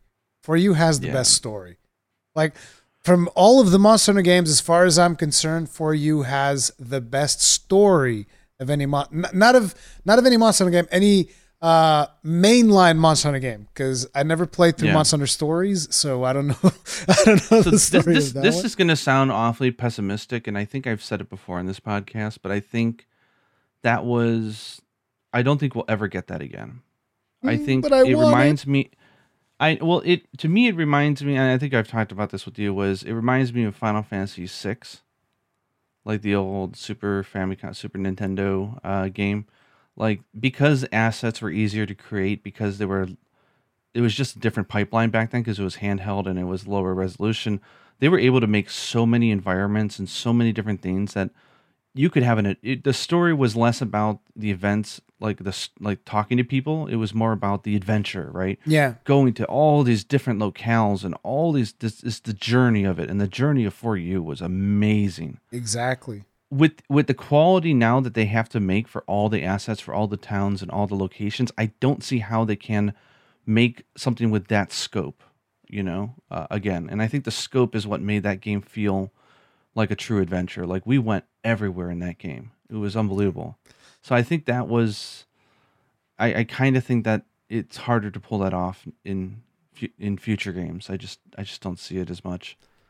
Yeah, R P Gs but... these days are kind of remind me of that. I think Bravely Default I really enjoyed the first one because it was still kind of like lower assets and it, like it had adventure and you went places all over the place and you had your airship and you know it was like the old school type of stuff. But nowadays we're like it's it's very story like linear and we're we have you know four major locations and that's it and lots of dialogue, and I think that's just the asset creation problem. When you when you start getting too high fidelity, things are not getting easier to make, you know. Yeah. Before but, you, yeah, the adventure is just mwah, chef kiss. I mean, that's it's, it's so good. That's the only thing that I would say, like in in term because when it comes to combat, my favorite one is Rise. Like it's Rise, yeah. I don't, I don't even have to think about it. Like just blast dash, like done. Yeah. Okay. But it's not even just blast dash because a lot of the, the weapons that I've played, I think the the weapon that disappointed me the most is Lance. I don't like Lance and Rise for some reason. Yeah. But all of the other weapons that I've played is like Charge Blade's amazing, um, Gun Lance is yeah. awesome, Sword and Shield is the best. Uh, you know, yes, I would say like give me give me the mechanics of Rise, the production values and fidelity of Iceborne, and the adventure and the adventure of four U. Dude, and we're golden, dude. That we're would, golden.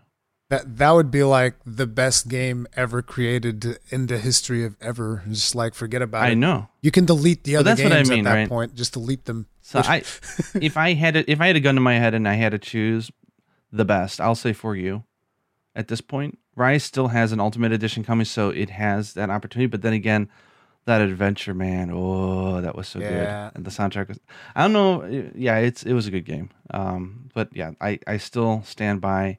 I don't like to compare them. Uh, I think they're great for different reasons, and because of different reasons, it depends on who you are. Uh, I think you'll find different ones better. But uh, it's it's it's it's a runaway answer. I apologize. Pretty much. But I think I think in the end we're both saying four U. No, I think overall I'll, st- I'll, st- I'll still go favorite for to play overall. Right, I would still go for Rise. If I was going for yeah. overall, I would still go for Rise. But it's just there's just that one little side note that I gotta give to four U that that adventure was freaking awesome. Like that's it. Yeah. you just you just gotta give him that because that was just really really. But the good. hunting mechanics get better every game, so that's yeah. why Rise is the top of the the cake and. The next game will probably be even better. Yeah, pretty much. And I think the only game where I felt um, things going a little bit back was actually Generations because they, I felt like they fumbled a little bit with some of those early quests. There's so much gathering, gathering, gathering, oh gathering, gathering. God, yeah. You want some more gathering, gathering, gathering. You got some more gathering, gathering, gathering. Like... The, that was painful. The first five or so ranks of village, I played Palico or Prowler more than I played Hunter because yeah, Prow- yeah. Prowlers didn't need uh, pickaxes because in the old games, you actually had to craft your pickaxes and whatnot. So and Prowlers didn't need stuff. pickaxes or uh, the things to pick up bugs that I forget what the... the The thing is, I think, I think Prowler mode was the bedrock for World and Rise. I think it was experimental And I think they realized that shaving out a lot of the mundane stuff actually worked really well. And I, I kind of feel that Prowler was a great experiment. Yeah. Like running around without worrying about stamina when a monster's not in the area. Like that, all that stuff feels inspired from Prowler. Would it be O P if you had unlimited stamina? No, it just feels nice. Would it be O P if you didn't need bug nets? No, it just feels nice. You know, it's just like things like that. Mm. Yeah. But Rise is good. I think that's the final message. Rise is fun. Pretty much. Rise is definitely fun. So the- I mean, and if people are like, "Oh, well, you're in the honeymoon phase," I'm like, "Well, I don't know. Honeymoon phases last three hundred freaking hours." I yeah, mean, no. I think we're out of the honeymoon phase. Um, I'm pretty much out of the honeymoon phase, one hundred percent. Just like, yeah, nope. Like I can criticize certain parts of the game. I'm not, I'm not that in love, but I, I am that in love. It's that I don't care. It's, it's, it's one percent out of ninety-nine that I love, so I don't. It doesn't bother me as much. So, um. This next one is, again, there are some of these that are kind of weird, but do you ever feel bad for maining the strongest weapon in the game? So th- this is a question like if if we if our main weapon is ever like the strongest weapon in the game, if we feel bad playing it, and the answer is no. no. no. Hell no. But then again, I never have to worry about that because I play Gunlance. My weapon's never going to be the strongest weapon in the game. And I pl- I played Prowler in Insect Glaive, so I mean, yeah. yeah. Um, I mean, it, I think the idea is, is is this expands beyond just weapons. I think it goes to sets as well. Like if you are someone who enjoys just taking the most popular set or the most powerful set or the most powerful weapon, is is is that is that any less than just finding your own? And no, I think as long as you're enjoying yeah. the game, that's all that matters. It's it's ultimately it's all about what is fun for you. And yeah, would I would I feel bad for playing the most powerful weapon? Probably not. But no. um, the thing is, in most games, I just tend to gravitate for the things that are not necessarily the most popular ones naturally. So I don't see that really happening. If it ever happened, uh, I don't think I'd care. Like if yeah, my thing was the most powerful, I'd be like, okay, well, it's too bad. It was my time to shine in the sun or whatever. I don't care. Yeah. Again, I don't, I don't play just one weapon anyways. So it, it, I, the question really doesn't apply for me, I guess. Yeah. But if, if, if Gunlance was ever the strongest weapon, I'd be like, yeah, my turn. Yeah, Screw yeah, all yeah, of you. My turn. Finally. Friggin' longsword mains. Take that. that. That'd be my reaction. Take that, longsword mains. That's what you get. Oh, man. So you said you wanted to talk about um, switch skills. I'm gonna let you. Yeah, lead. I thought that would be. I thought I thought that would be a fun topic to end this podcast. Is talking now that we've had enough hands-on time with the switch skills for most of the weapons. I thought it'd be fun for us to revisit it and give our thoughts about, you know, do we find them viable? Do we enjoy it? Does it change the rhythm of it? Because, you know, I do notice from the comments from my videos that there's a lot of people who don't understand or they haven't messed with the switch skills so much. Uh, so I thought it'd be interesting to hear your takes on some of these things as well. Okay, um, so... Obviously, there's going to be some of them that both of us have not played much. There's going to be some that I have and you haven't, or you have and I haven't. So we'll just go down the board and I think just give some... Some uh, extended thoughts might be a fun experiment here. Maybe it won't be. Maybe we'll just blow through this in ten minutes. I don't know. We'll see. Let's see. So, so I guess shoot. I got a list here. So we'll just go down. So Greatsword. Greatsword's got three of them. Uh, the first one is Guard Tackle. This is the one I actually don't have experience with so much. I do. I like it. Well, it guards up. I like, like it. it a lot. So a lot of people, I've, I've actually talked about this in my in my Greatsword guide, that I personally really like this skill, but there's a lot of people that don't like it because it costs you sharpness because of the fact mm. that you're blocking. Now, an interesting thing about Guard Tackle is that it's not affected by guard. So it blocks everything. Oh, nice. I mean, I, I don't know if it blocks stuff that requires guard up, though. I didn't experiment that deeply, but like really heavy hits with you having zero guard, no problem. It'll go right through them. And the interesting... Weren't you able to tackle through stuff anyways, though, with a regular tackle? Or you no? are, but you take damage. Oh, that's the... I see now. See, but so this costs you sharpness. With the other one, it doesn't. And here's the thing. Guard Tackle has longer animation commitment as well. So you're like kind of stuck in that animation more. So there's a lot of people that don't like that. Um, but the really cool thing about guard tackle is that if you actually take a hit when you're doing guard tackle, it skips yeah. one phase of the charge. So you can basically Ooh. dodge roll into a true charge slash if you play your nice. cards right. And that is friggin' juicy. So personally, I love it, but um, from the comments in my in, in my video, I think that most greatsword mains prefer um, the the regular shoulder tackle.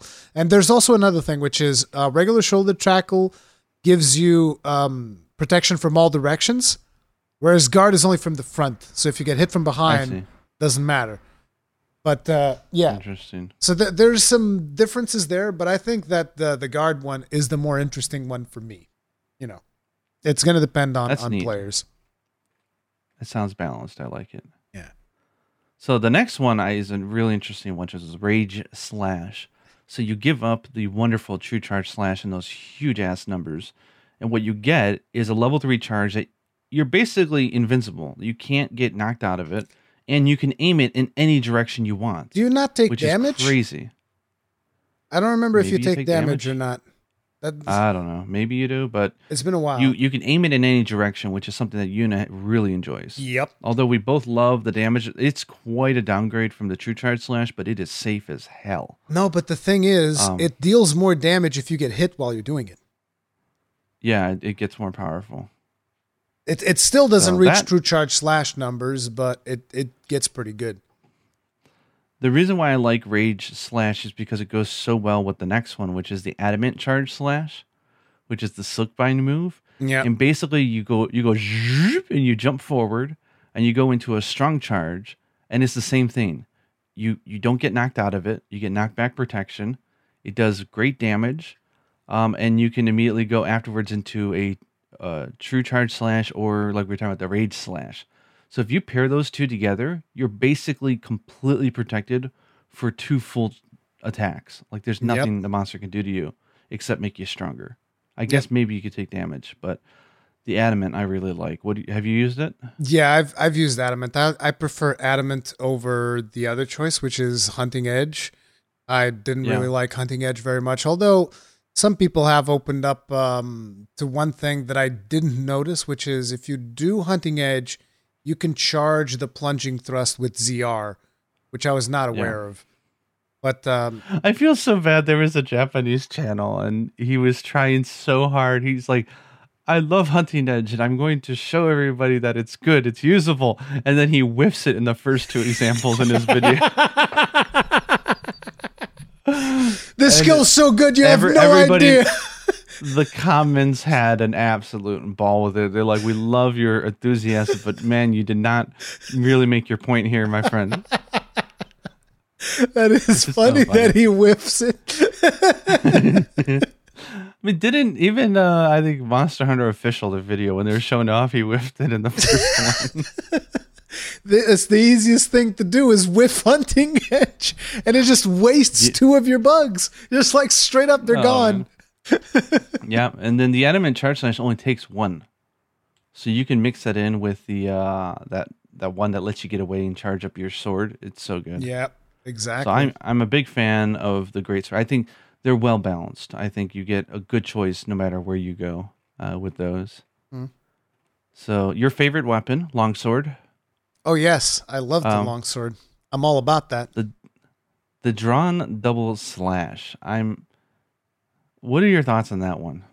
So the drawn double slash, I actually, I think that's the one that I haven't unlocked yet. I don't think I've unlocked that one yet. So this one makes me feel weird because it's it's it's only the draw attack when your weapon is sheathed. And with the way the E I slash makes it, do you ever actually put away your damn longsword? You don't. I mean, Not yeah. If, often, if right? you need, if you need to run, yeah, I put away the sword. You know, so it gives you like a double hit, and you can go straight into Spirit Blade Two. I mean, it's it's fine. Like it's, my it's, my friend that I, played longsword, I, I asked him about that skill. I was like, "Is so? What's this one like?" And he's like, "Oh, that one's just better than the regular one." And I was like, "Oh, okay." Yeah, well, it's got a counter. Apparently, you can you can you can like actually counter an attack coming at you with it. Oh, you can draw in. Um, which makes it quite delicious, actually. So um, I think yeah, overall, it feels like it's just the better choice. It's just not something that I normally would use a lot in a hunt because I just don't put my weapon away that much. But um, it's just it just know. feels there, there are some of these switch skills that do just kind of feel like a better choice. Yeah. Yeah. So that's something for you to unlock so you can play as you guiltily enjoy your longsword. Oh, and yes. I know you love it. Gu- guiltily enjoy my longsword. Very guilty. So oh, actually, reckoning actually, combo. here's here's an yeah. interesting thing. I have, by the way, for all of you longsword mains out there, I have a charm with three quick sheath, one slugger, mm. a tier two deco slot, and one or two tier. I think it still has two tier ones as well on top of it. So oh it's just my like, God. It's, the, it's one of the best quick sheath that you can possibly have. Yeah, I have that. Okay, just to let you guys know, I have it. Huh. So Spirit Reckoning combo. It's it's that it's the different one than that awesome round slash combo, but it does more damage. So it does more like damage it. and it goes vertical. I think that one's cool, yeah. but that one's one of those things where uh, to me it's situational. So like if I'm fighting something that maybe flies a lot, like a Rathalos or Rathian, I might go for that. But if I'm fighting something that moves a lot, like say a Magnamalo, then I'm definitely yeah. going to take the other one. So yeah. it, it's a, it, that is definitely one of those skills that I think is really good in terms of balancing, because different monsters, you would want to have different versions of the skill, which is a good thing. Yeah, y- Yuna and I came up with the same conclusion, which is I don't care if it does double the damage or whatever it might be.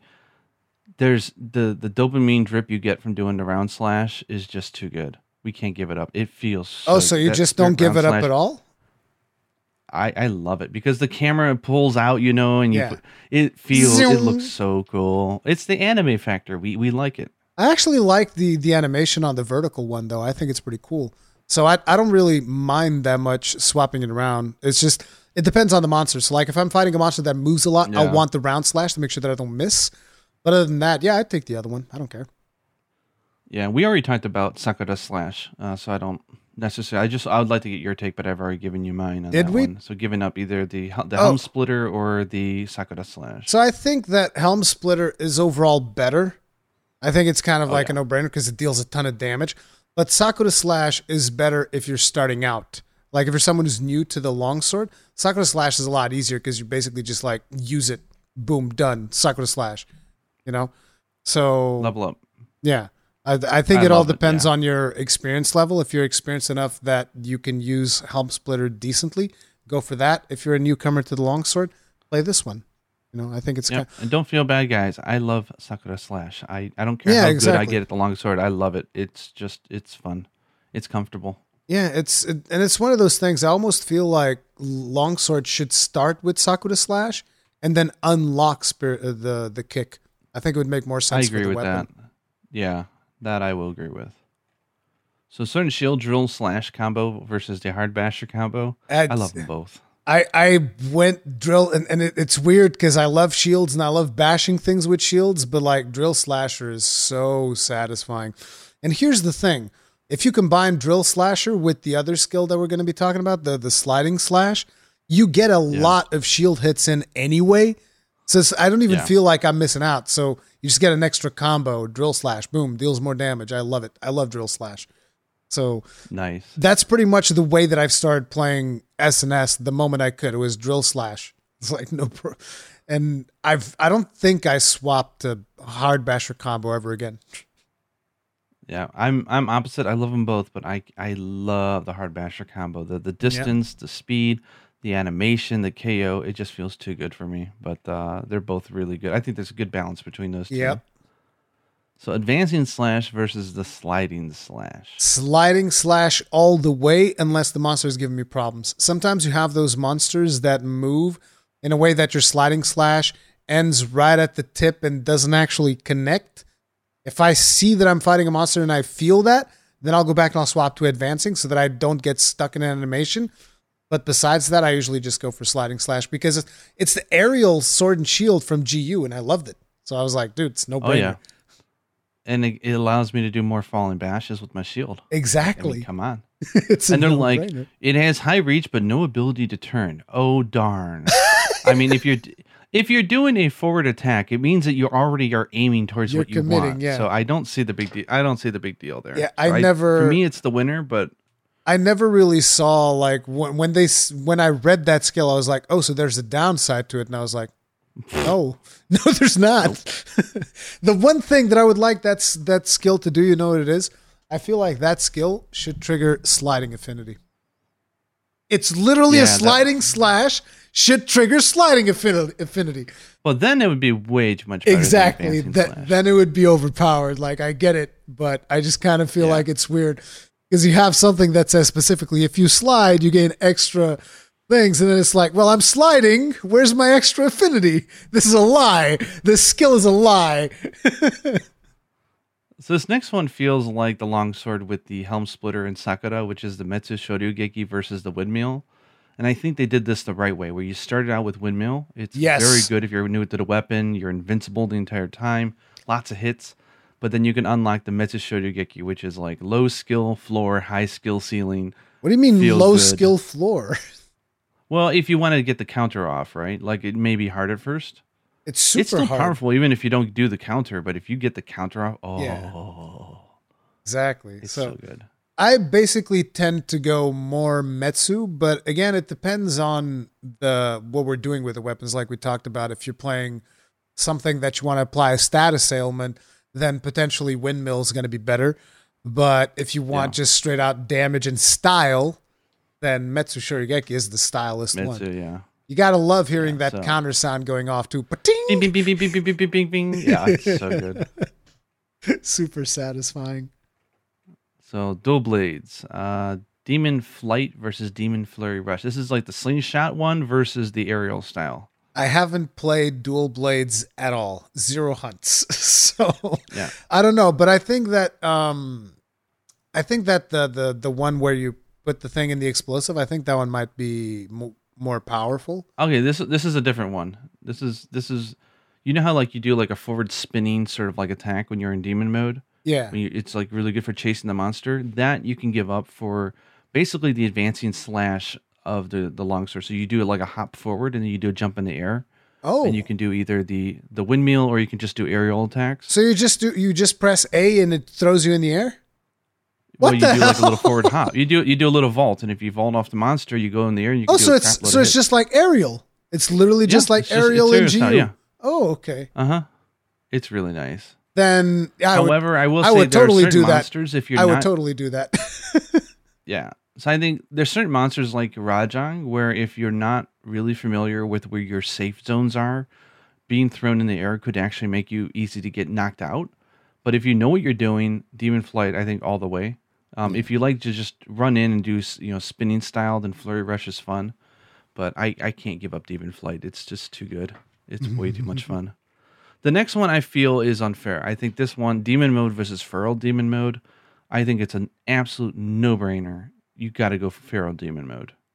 What's so the what's what the does, difference? It, yeah, it, it does like the wolf's maw animation when you go into it, so it's a little bit longer animation to go into Demon Mode. You don't run quite as fast. Um, but on the flip side, you get your your dodges become attacks, and they don't tell you this, but you get like a sixteen percent raw boost. Um, on my dual blades, it goes from like two sixty to two, like almost three hundred. It's like a plus thirty attack boost. Damn, it's ridiculous. Yeah, so it's it to me, it's yeah, no, like why are you not using Feral Demon? You, I don't see the point of using Demon Mode. Hmm. Interesting. It's too big of a jump. The, the the damage is just too big. Okay. What's the third one? Uh, third one, Tower Vault versus Piercing Bind. This is an interesting one because uh, Piercing Bind, of course, is great, but there's a lot of people who have a hard time hitting it because you have to be really close to the monster uh, to put the kunai inside. The Tower Vault literally it just throws you up in the air. It's just a high jump. So that That's was the one that that was the one that I was thinking of when you were talking about throwing um yeah. the character in the air. Yeah, see that so one that, is that one I would probably go for the kunai. To, yeah, for Tower Vault we realized it's actually really fun if you if you get used to using the Demon Flight and the aerial style and you press A and you could do like this sort of spinning down the back of the monster. You can do that with Tower Vault. Yeah, you but could just if a Rathalos jumps in the air, I just do a Tower Vault and I'm like all the way down him. But the, the thing fun. the thing is, if you want to do that, and this was something that I experimented with in the demo, you can just wire bug yourself up and then press demon mode in the air and do the same thing. Yeah. So yeah. so it's it's a weird one. Yeah. It's I think the piercing bind, Yuna doesn't like it because I think it's just a pain in the butt. Like you got to be really close. You you then you got the stress of trying to hit that one area. It does really good damage though. Yeah. Tire Vault is just really fun for avoiding stuff and then just being able to to just lunge yourself forward at the monster is kind of fun. Mm. So it's it's kind of a hobby skill for me. Yeah. So Lance, Spiral Thrust versus Anchor Rage. I covered this in my tutorial, but they're just two very different skills for two different styles of play. If you're using um, a Lance with a lot of guard, then you definitely want Spiral Thrust because it works with it. And if you're using low or no guard, then Anchor Rage all the way. So I think these are See, just this very is, different. This is already one of those points where I like the Lance less because of the way that Anchor Rage works. Like I want, because the one that I like more is Anchor Rage, but I want to play Lance with like three guard. And so Anchor Rage doesn't really, you don't really get all of the benefit from Anchor Rage. So it's, it's, it's kind of a weird thing. And then Spiral Thrust, I don't like it. Like, for some reason, in the training area, I can perfectly control spinal, Spiral Thrust. If I'm in an actual scenario fighting a monster, I always end up going someplace I don't want to go. So I don't like Spiral Thrust. I like Anchor Rage, but Anchor Rage gets nerfed on the count of the fact that I like to play with guard. So I'm just like, well, what the hell? What is this weapon, right? Like, it just feels yeah. bad. So I don't know what to say. I, I wish that Anchor Rage would work in the way it's like, the stronger the attack that hits you is, so the more damage the attack would deal, then the more damage I deal back. That makes sense. Yeah. But the whole thing about the more this attack would knock you back, the more damage you deal. I'm like, that's dumb. I'm sorry. I don't I don't like it. But yeah, for me, I go I go I would go for Anchor Rage still because I don't like where I end up whenever it's I do Spiral use, Thrust. For sure, yeah. Yeah. Not to mention the animation on that thing is badass. It's like Like, it feels really good to pull that counter off, but, you know, then you know, once you know the the inner workings of, of the mechanics behind that counter, you're like, well, okay. I guess I have to play without block and c- counter rage yeah. every hit. Uh, don't know about that. How about the next you? one is shield charge versus dar- dash attack. But how about you this on those interesting... two? Oh, me? Uh, I like them both. I play both. Star- okay. I have I have different land sets, ones with no guard and one's with guard. Um, so I, I, I actually I like I can use both of them pretty well. So I'm pretty happy with them. I like because I you know me I love evade lancing. It's always my favorite way to yeah. play the game. And because Anchor Rage is so much easier to use, it just means that evade lan- there's more reason to try evade lancing than ever before. Not only is evade extender crazy good in this game, oh yes, but you also get you also get to use Anchor Rage, which is fantastic because it's very easy to use. Yeah. Um, but shield Spiral Thrust is a powerhouse if you get good at it. So uh, I enjoy it quite a bit. It just it's it's hard to to pull off. You have it's it's only good against certain monsters, I think. Yep. Um, but then shield charge versus dash attack. Dash is the one that allows you to just go like wee and just run forever, and you get like the a billion train. choices of things to do. Shield charge is just shield so charge. Good. I love it. I love the shield charge. I love bashing things with shields and. I feel like Shield Charge has more synergy with Twin Vines, which is a crappy skill to begin with, but but sure, at least you get a little bit more synergy with that. But um, I like the options that it gives you, because like if you're anywhere in the air and you just press uh, Z R, you just go into Z R, the charge, yeah. and then you can do the, the thing to do the shield slam to the face, and that thing K Os like hell. That thing will wreck. Uh-huh. Like if I, I did a build for it, which was uh, the fish skewer. It was not around shield charge. The build was actually around just dealing thunder damage. But even without specifically focusing on the shield aspect of the of the weapon, like I basically bashed Mizutsune's head into oblivion, just like with shield charge. Yeah. But so I would uh, say dash attack is easier for starting the weapon because yeah. it's very easy to aim and it's deliberate and you can end it whenever you want in any direction. Once you get really used to the weapon, shield charge can be done micrally. Like if you're in the middle of a three thrust combo, you could just do a shield charge in the middle of it. Yep. Just when you see the faces right in front of you, you're like, okay, boom. uh, it's it's very satisfying. So I think that's a fun one to experiment with. The thing about Shield Charge is that it sucks up so much stamina. Jesus Christ. Yeah. That thing will eat through your stamina like nobody's business. Mm-hmm. So that feels nice and balanced to me. Yeah. And then inst- Insta-Block, I hate that name, versus Guard. Insta-Block, I'm with you on this one. Insta-Block is just too severe. Time The timing yeah. is so severe. Maybe I just suck, but I'm not that good. I cannot pull it and, off and consistently the thing, at all. It's not even how severe the, the timing is for it, because you can have something that is really hard to pull off if it has, like, you know, if when you pull it off, off, it pays off. I just feel like the payoff on it is terrible. Like, that's the thing. Yeah, it's not as... There's not even a good payoff. There's all of this effort to, to land this thing perfectly, and then there's no payoff for it. There's like, yeah, well, I'd what rather the hell? just I'd rather just counter thrust at that point. You yeah, know? exactly. Counter thrust. So I'm not not a, not a fan of Insta Block, but if you can make it work, I'm sure it's great because you can guard anything without Guard. But yep. I can't get it to work for me. So okay, Gunlance. Hey. I don't think I need to ask this, but Blast Dash versus Charge Shelling. And put Charge Shelling in the trash where it belongs. No, I mean, it's actually most- it's actually um, somewhat balanced because Wide Shelling kind of plays a little bit with Charge Shelling. Wide Shelling is now the one that can supercharge your shells and whatnot. So it, it's kind of like if you play Wide Shelling in most situations, you're probably going to use Charge Shelling because it gives you access to the faster worm stake. And there are specific playstyles in the Gunlance that use Charge Shelling, like stake spam. That's actually a, a playstyle where you're just like, charge, stake, charge, stake. Uh, but personally, I Blast Dash all the way and never look back. It's like, phew, Blast Dash is a beast. Super satisfying.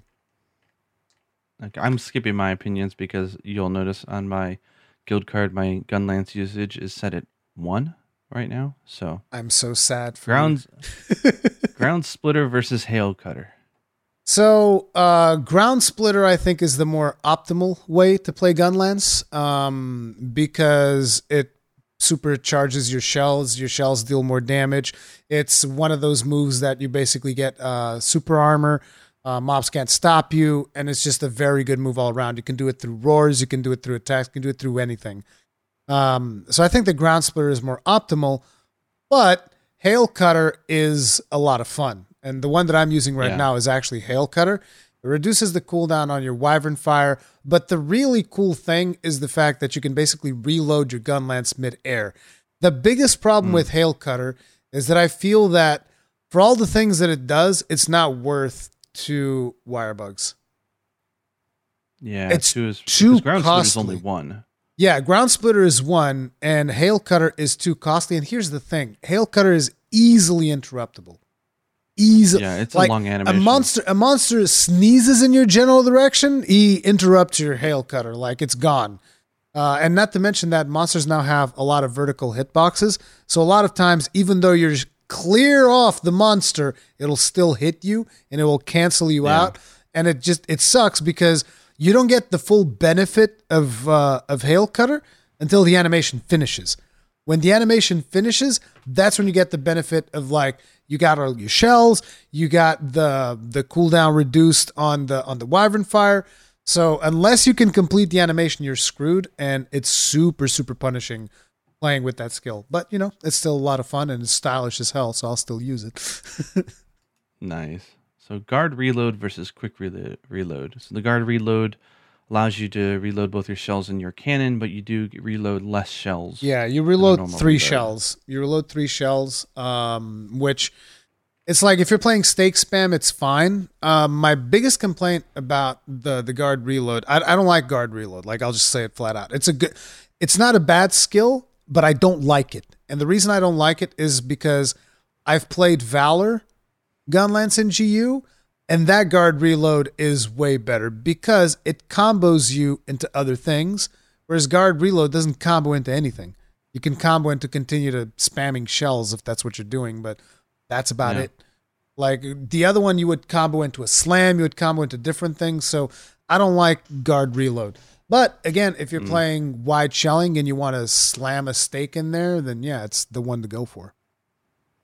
Nice. So moving on to hammer water. This is one where I feel the balance is again upset. Uh, Water Strike versus Side Smash. I don't see any reason why you would never use Water Strike. That's the one that allows you to counter basically anything. Yeah, but um, I've I've actually made the same question in my guide, and people told me, yeah, but you can combo from uh, Side Smash into Golf Swing, and it's faster. That's the reason to use Side but, Smash. You get a faster Golf Swing. But I can counter shit with the water. Yeah, yeah, yeah. You you can counter. Uh, stuff Diablos with the, can be running at me, and all I gotta do is go bonk. But the you get you gotta think about one thing, which is what are you doing most of the time that you're playing Hammer? You're charging it. Oh, golf swinging, yeah. You're, you're charging it most of the time because you're running around with your charged hammer, waiting for an opening yeah. to smack the monster. And if you're in that stance, you actually can't parry attacks.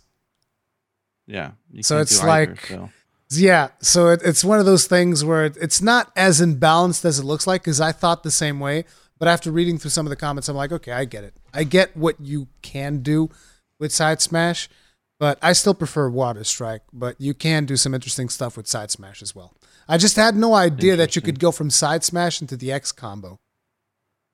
Yeah, but you can, you can do a, a hammer, like an upswing from a Water Strike if you counter. Yes, yes, yes, yes. You do a golf swing as well, yeah. Yeah. Nash Breaker versus the Silkbind Spinning Bludgeon. This is one where I still prefer the Spinning Bludgeon by far. I think it's just being able to hold the timing and just flying in the air feels to me much safer than just flying forward. Mm. I don't know. There's just something about the Dash Breaker I don't, I'm not feeling yet. For me, it's monster dependent. If I'm fighting something that flies, I'll take Spinning Bludgeon. If I'm not fighting something that flies, I'll probably take Dash Breaker. Interesting. Because Dash Breaker, hmm. again, is yeah. one of those attacks that has uh, the super armor. So they can't actually, stop I think, you. I think I think attack damage actually is negated for this one. So you just you, you just don't take damage at all? Even better. Yeah. I think once we have something like the Apex Diablos out in the wild, that'll be a really good skill against it. Yeah. Yep, for sure. And then the charge switch, courage versus strength. So basically, you you can have the uh, the valor, valor uh, system hammer. If you want it, which is which is like a combo wombo thingy. I haven't made up my mind on that one yet. Like, uh, I really like uh, courage, but I think strength might be the better choice. I'm not one hundred percent sure, but I do think strength might be the better choice. But I just really like doing courage because courage is so much fun. It, it also might be that courage is more agile than strength because you can actually dodge and retain the the level of uh, attack that you were at. So, you know, there's some advantage to both of them. I like playing both of them, mm. so it's whatever. Yeah, I would agree. They're both uh, up to preference. So, uh, moving on, Hunting's Horn, Melodic Slap versus the Overhead Smash. I, I guess I'll go first as I play a lot of horn. Um, Melodic Slap does some crazy ass K O. I just find the animation a little long and funky for me personally, so I haven't gotten into it too much. But I've heard people get good results if you get into it. Um, I just it I feels th- like you use whichever one you like. Yeah, I think I tend to use Melodic Slap a little bit more because of the added K O. But it's not like to me, it wouldn't make that much difference, to be honest. Like Overhead Smash, Melodic Slap, I'm like, okay, I'll, I'll get this one because it gets more K O, but I really don't care that much. Yeah. Melody Mode Echo versus Performance. God, this one is hard. This one is so hard for me because because here's the thing. So with Performance, you get um, invincibility frames when you do Z R, which is good. It's really good. But the animation on Echo Mode is like... Bam! It's like a big slap to the face. So, like, I really like the animation on Echo Mode. Overall, I prefer Performance, but it's like that move from Echo Mode makes me question it all the goddamn time because I love the yeah. Z R attack in Echo Mode. It's very hard to choose between these two. I still, yes. I am, I'm the same. I use Performance because I just don't like feeling. I don't even use Z R that much. I just don't. I know it's really popular right now to just spam Z R and A, and that's like the way to yeah, play I've, it. Yeah, I've heard. I, I don't like to do that. I actually like to use the full left swings, right swings, and behind the back. Yeah. Like, I'm still playing it the old way. And to me, everyone's like, well, the old school way is Echo. And I'm like, it's not really because yeah. Echo is all about spamming that Z R. I mean, it it's a great attack. Yeah, but, it's it's mm. it's one of those things. Like, um, I prefer performance overall, but I don't do the thing with spamming Z R N A either. I I like doing all yeah. of the moves, and then I like going Magnificent Trio and doing all of the crazy things that you can do.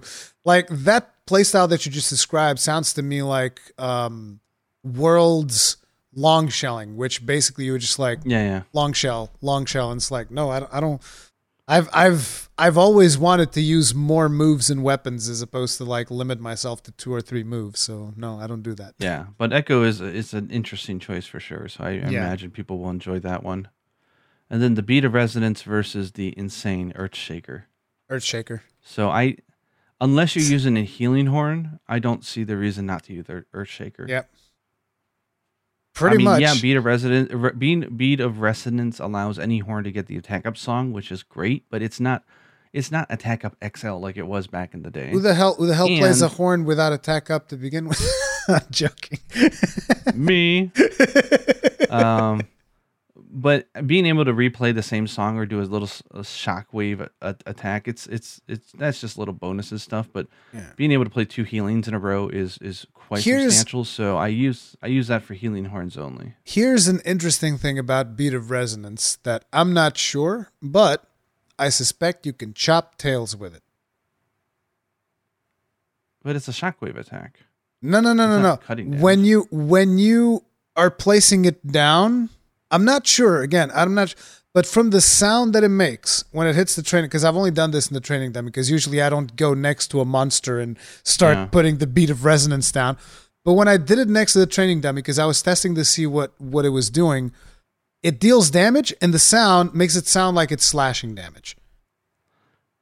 Yeah, it's something that something to check, I guess. But I, yeah. I, I mean, either way, it's not doing that much damage. Where it's yeah, be, yeah, yeah, yeah.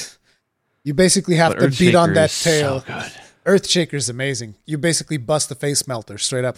It's like straight in the monster's so face. Too. yeah, thing deals so, so much friggin' damage. So yeah, to me it's okay, a no-brainer. So moving on, switch hack. So forward overhead smash versus forward slash. Bye forward slash. Never gonna see you again. Never gonna use you again. Bye. Bye, forward overhead slash, never going to use you again. Bye. No! Betrayal! We are opposites. Why? Why would you use forward slash? It's a the little bit faster, but... The positioning mm. is so consistent with forward slash. My positioning with the other one's pretty fine, too. I'm positioned right in between the eyes of the monster. That's where it lands. Bam! Bam! Straight into the double slash.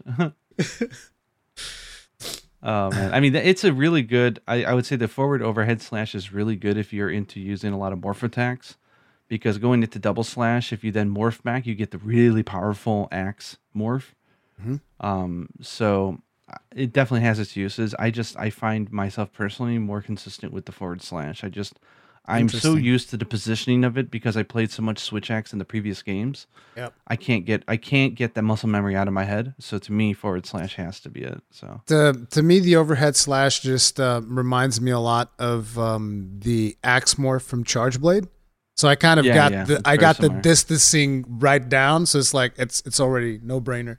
Just smack him well, right in the middle of the it's head. Down to muscle memory. Pretty much. And I play more Charge Blade than Switch Hack, so there you go. It was just yeah. it was a win-win for me. So compressed f- finishing discharge versus finishing discharge. Uh, finishing discharge is what gets us to zero sum, right? Yeah. yeah so without that, you don't get pretty zero much says sum. Screw zero sum. Um, it also it doesn't care about it. It's faster. Um, it does knock the living shit out of. Uh, Your teammates, I believe. So, um, but you, you can't get knocked out of it. So here's the thing: if I'm playing multiplayer with longsword users, then compressed element slash all the way to knock them into the air on purpose. Oh, you are you are evil. But uh, if I'm not playing with longsword users, then I can play whatever. No, uh, in all seriousness, uh, the way that I would make that decision um, is. Depends on the monster. If it's a very agile monster like a Magnamalo, I'd probably go for compressed. Uh, if it's something that's a little bit slower, I would probably go for zero sum. It's just a matter of um, how fast the monster is, and then I'll choose the skill based on that, probably. Interesting. Yeah, I choose by file type. If I'm using a power file, I'll use compressed. If I'm using anything else, I use the finishing. Hmm. Because getting into an amp state is so damn fast when you're using like poison or exhaust. Yeah. Um, that you can't, giving that up is just too much to ask. Uh, where a power file, being able to just do like nice big discharge, is, it feels good. The thing then, is, the, the the the discharge also then lets you follow it up with the, the skill that you're going to bring up next. So there's also um, that mm-hmm. Soaring the Wyvern. Soaring Wyvern Blade. Jesus. Eh. God. Versus Invincible Gamut.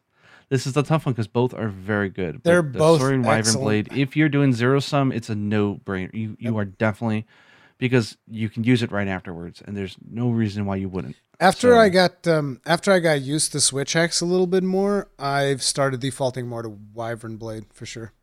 Soaring Wyvern yeah, Blade, yeah. I think Soaring Wyvern Blade is, is fantastic. I think if because you're you can out, you can get M gauge, right?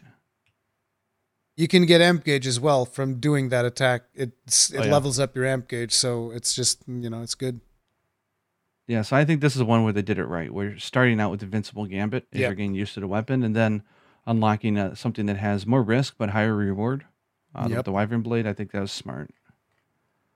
So Charge Blade, Condensed Spinning Slash versus the Condensed Elemental Slash.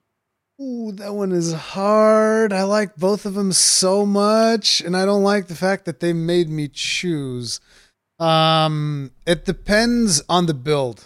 Basically, if I'm going for a build to do uh, the what is now called the U E D, which used to be called S A D, but if I'm going for a yeah. build for doing a lot of ultras, then I'll want the sword probably.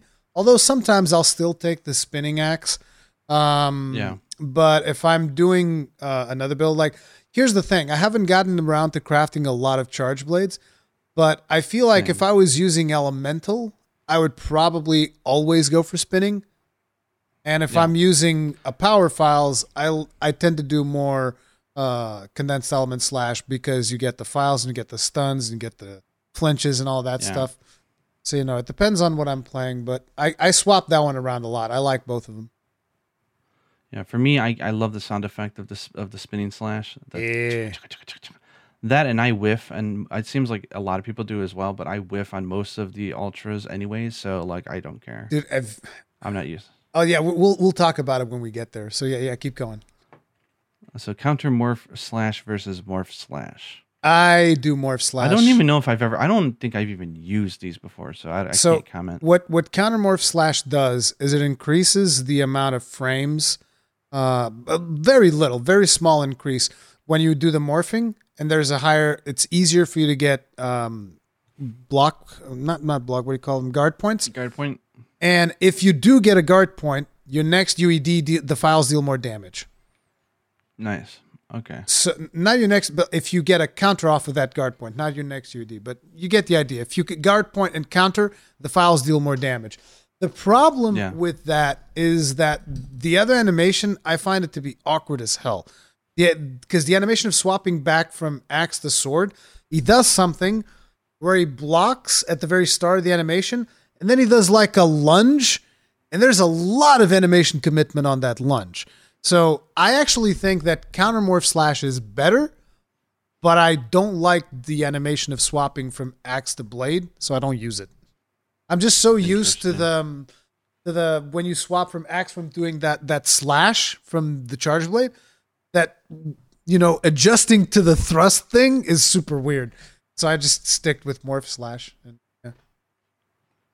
okay, how about Axe Hopper versus Counter Peak Performance? Axe Hopper! Dude, screw Counter Peak Performance. yeah, it was never that it was never that hard to charge uh, files anyway. I can imagine some speedrunners are going to go crazy with Counter Peak Performance though. I'll I'll tell you right uh, now that for the average Joe, like, give us a good way to, to do some I'll, flashy damage. I'll tell you right now that most people are probably going to go Counter Peak Performance because I think that's better. I do think counter peak performance is better, but there's another thing to consider, which is, are you playing multiplayer or are you playing solo? I think if you're playing solo, mm. counter peak performance is hands down better. If you're playing multiplayer, not as much, because you're not going to be able to get as many counters as you would Counters, solo yeah. on account of the fact the monster is focusing other players. But at the same time, I just love freaking Axe Hopper. Axe Hopper is so much fun. Just like, shwee in the air, boom, U E D in the face every single time. Love it. Freaking amazing. Okay, trekking on here, Insect Glaive, which I've been playing quite a bit of. So, advancing round slash versus the leaping slash.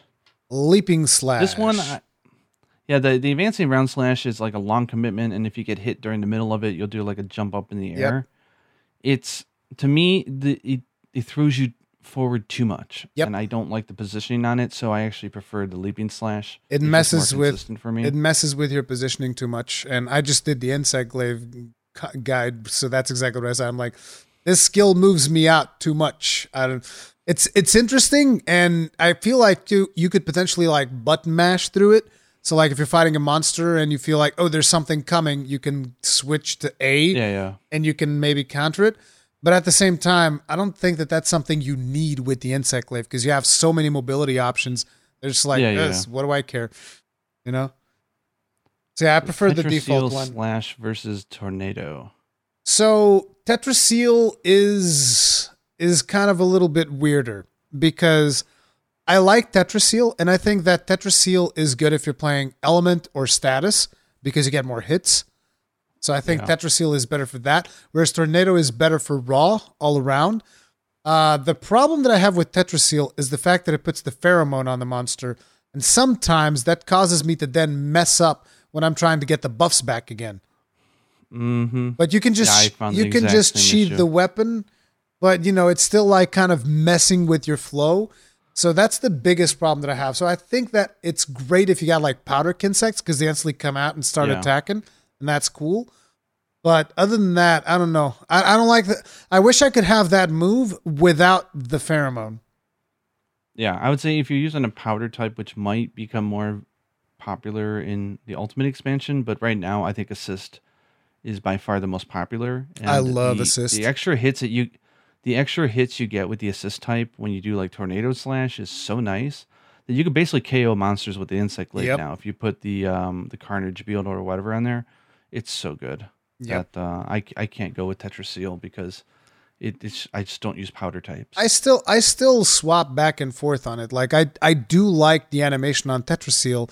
It's just again I wish it didn't put that pheromone. If it didn't put the pheromone down, I would prefer Tetraseal for most of the things because yeah. I pl- I'm playing a Blast Insect Glaive right now, so Tetraseal is perfect for that. You'll get like a lot of procs, but you know at the end of the day. If it messes up with my flow on the next moves, I'm like, eh. Yeah. Okay, Diving Wyvern versus Recall Kinsect. Diving Wyvern. I, I like Recall Kinsect a lot, but Diving Wyvern is just like your big, your big hit, your big chunky hit. The thing is, you can get in, stuck in a routine with the Diving Wyvern, and I've noticed that on myself, which is I would be like always trying to do the three aerial attacks and then go dive. That's a mistake. You don't yeah. you don't want to always yeah, yeah, try yeah. to do that. You want to do it when you have the opening for it. When you have the opening, exactly. Yeah. yeah. So, but yeah, that. So for me, I go diving. I, I use both. I use both. I when I'm when I'm really focusing on the assist Kinsect, I definitely like Recall Kinsect, uh, and I just spam Tornado Slashes, and I have a really good time KOing monsters with it. In most cases, though, uh, especially for flying monsters where I can get a lot of those A attacks on, then Diving Wyvern is just fabulous. But both are very good.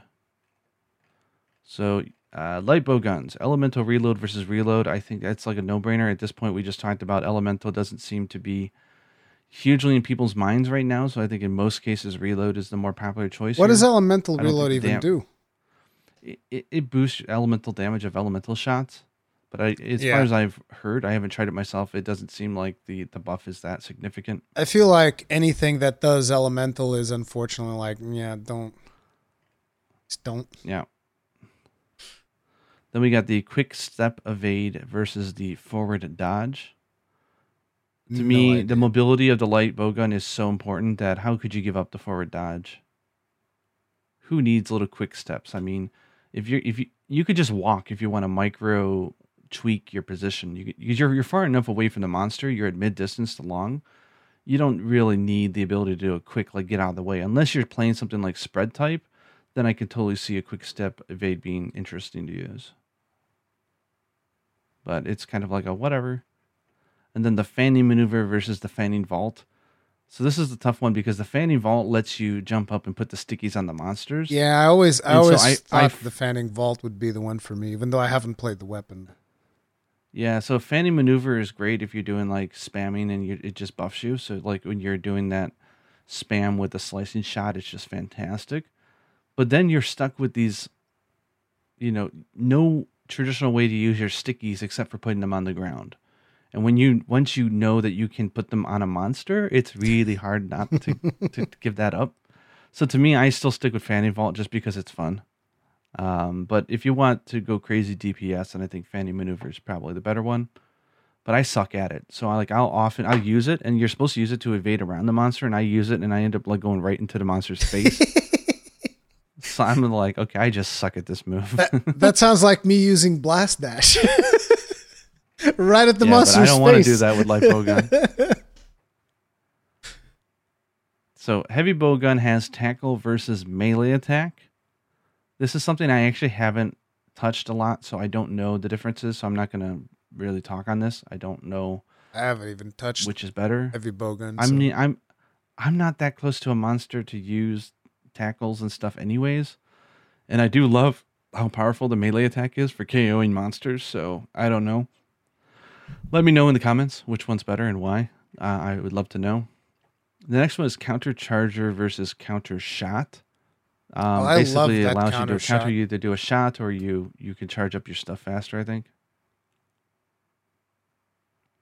I mean, I like the counter shot. It just it works really good if you want to mount a monster, and it feels good. I I don't know. I, I, I haven't don't use used the. Yeah, I don't use the silk binds for the heavy bowgun that much, to be honest. Yeah, I just, I'm just too busy sitting there shooting the monsters. So I figured with the guns, the thing that really matters is the ammo. That's the reason why I don't do guides yeah. for guns, is because I've never been familiar with the ammo and I don't care to. So I'm like, whatever. Yeah. Then the next one was the healing mech wyvern snipe versus the the wyvern snipe, and I'll just say regular wyvern snipe is fine. I don't see the point of needing to heal if you're using the heavy bowgun. What the hell is the healing mech wyvern snipe? So you know how you have you know how you have like the Gatling gun that goes ba ba ba ba ba ba ba, and you're shooting the monster. It adds a healing element to each shot, so you can you can get into full health. So it's it if you're running like a peak performance build, it ensures that you're in full health as you're doing that move, which is great. But uh. it does less damage, um, but it can heal you. Like if you're using heavy bowgun, I'm assuming healing is not your number one priority anyway, so yeah. Give me that damage, baby. Um, then bow, absolute power shot versus power shot. This one, unfortunately, I think is another case where why would you use the power shot? The, abs- the, the stamina difference between them is not that big. The absolute power shot can K O monsters. What is, I don't what see is a point the, where you would, you would What is not the absolute power shot? What does it do? Um, basically, it's it's like the when after you do a volley, like you shoot an arrow and then you press A, it does a volley. If you pre- press A again, it does a second one, uh, and it's a power shot. So the absolute power shot just takes um, a little bit more stamina to do, but it actually adds exhaust if you hit the face of the monster. Oh, and you're always hit in the face with the bow this time because the hit zones are horrible. Pretty much. So I don't see a reason why you'd ever use power shot, to be honest. Um, dodge bolt versus charging sidestep. That's a really tough one because if you're a speedrunner and you're really good, dodge bolt, I noticed, is like really good. It's just like this little, like you get like no distance at all. You just do this little, this little sidestep. And if you can do it right before you get hit, it charges you to max level immediately. So if you're like a really advanced player and you're really close distance, dodge bolt for like spread bows would be great. Um, but in most cases, I think charging sidestep is just too good to give up. It's just you can maneuver, you can charge. It's just it's just great. Yeah, I think all. It'd be hard to give up charging sidestep for sure, especially if you're going to give yeah. it up for something that requires you to actually get hit by a monster. You're just like, eh, I don't know about that. Yeah, I think that's that's a really advanced technique in my opinion. So and that Not, aerial aim versus focus shot, ain't nobody giving up that aerial aim. I don't think it's just a, a more advanced technique. I think it also is very matchup dependent. The, That's the little true, yeah. I would agree with that. And also solo play versus group play for sure. Mm-hmm. Solo play, dodge bolt would have much more better use than uh, charge step. But um, but the next one is the aerial aim versus focus shots. Focus shots the one that throws you backwards. You could recharge some stamina. Yeah, aerial, aerial aim, aim throws you in the air, and you yep. could do you could do like three stupidly powerful attacks. I've heard that you can end it with broken. a really powerful melee attack. Aerial all the way. Yep, that that, that I've heard is pretty um, freaking busted.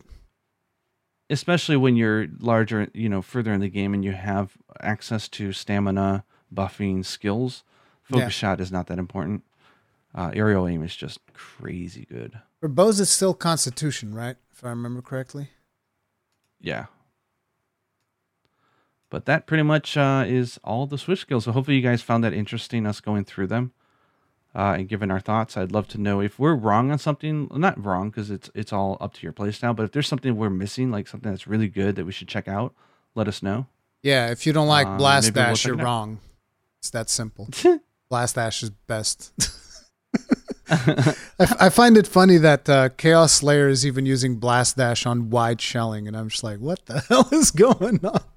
That tells you how good it is. Yeah. Oh, man. But um, that is going to be it for episode twenty-three of the Third Fleet Podcast. Hopefully you guys enjoyed it. If you did enjoy it, hit the like button. If you did not enjoy it, hit this like button. Feedback is important. If you want to hear more uh, from us, there are links in the description below for Gaijin's channel, Gaijin's Discord, all of that stuff. You can find us there. And uh, we'll see you guys in the next one. Stay strong. Stay safe. And happy switching. What the- Sorry, we were talking about Switch skills. That's, that's so, so corny. Happy hunting, guys.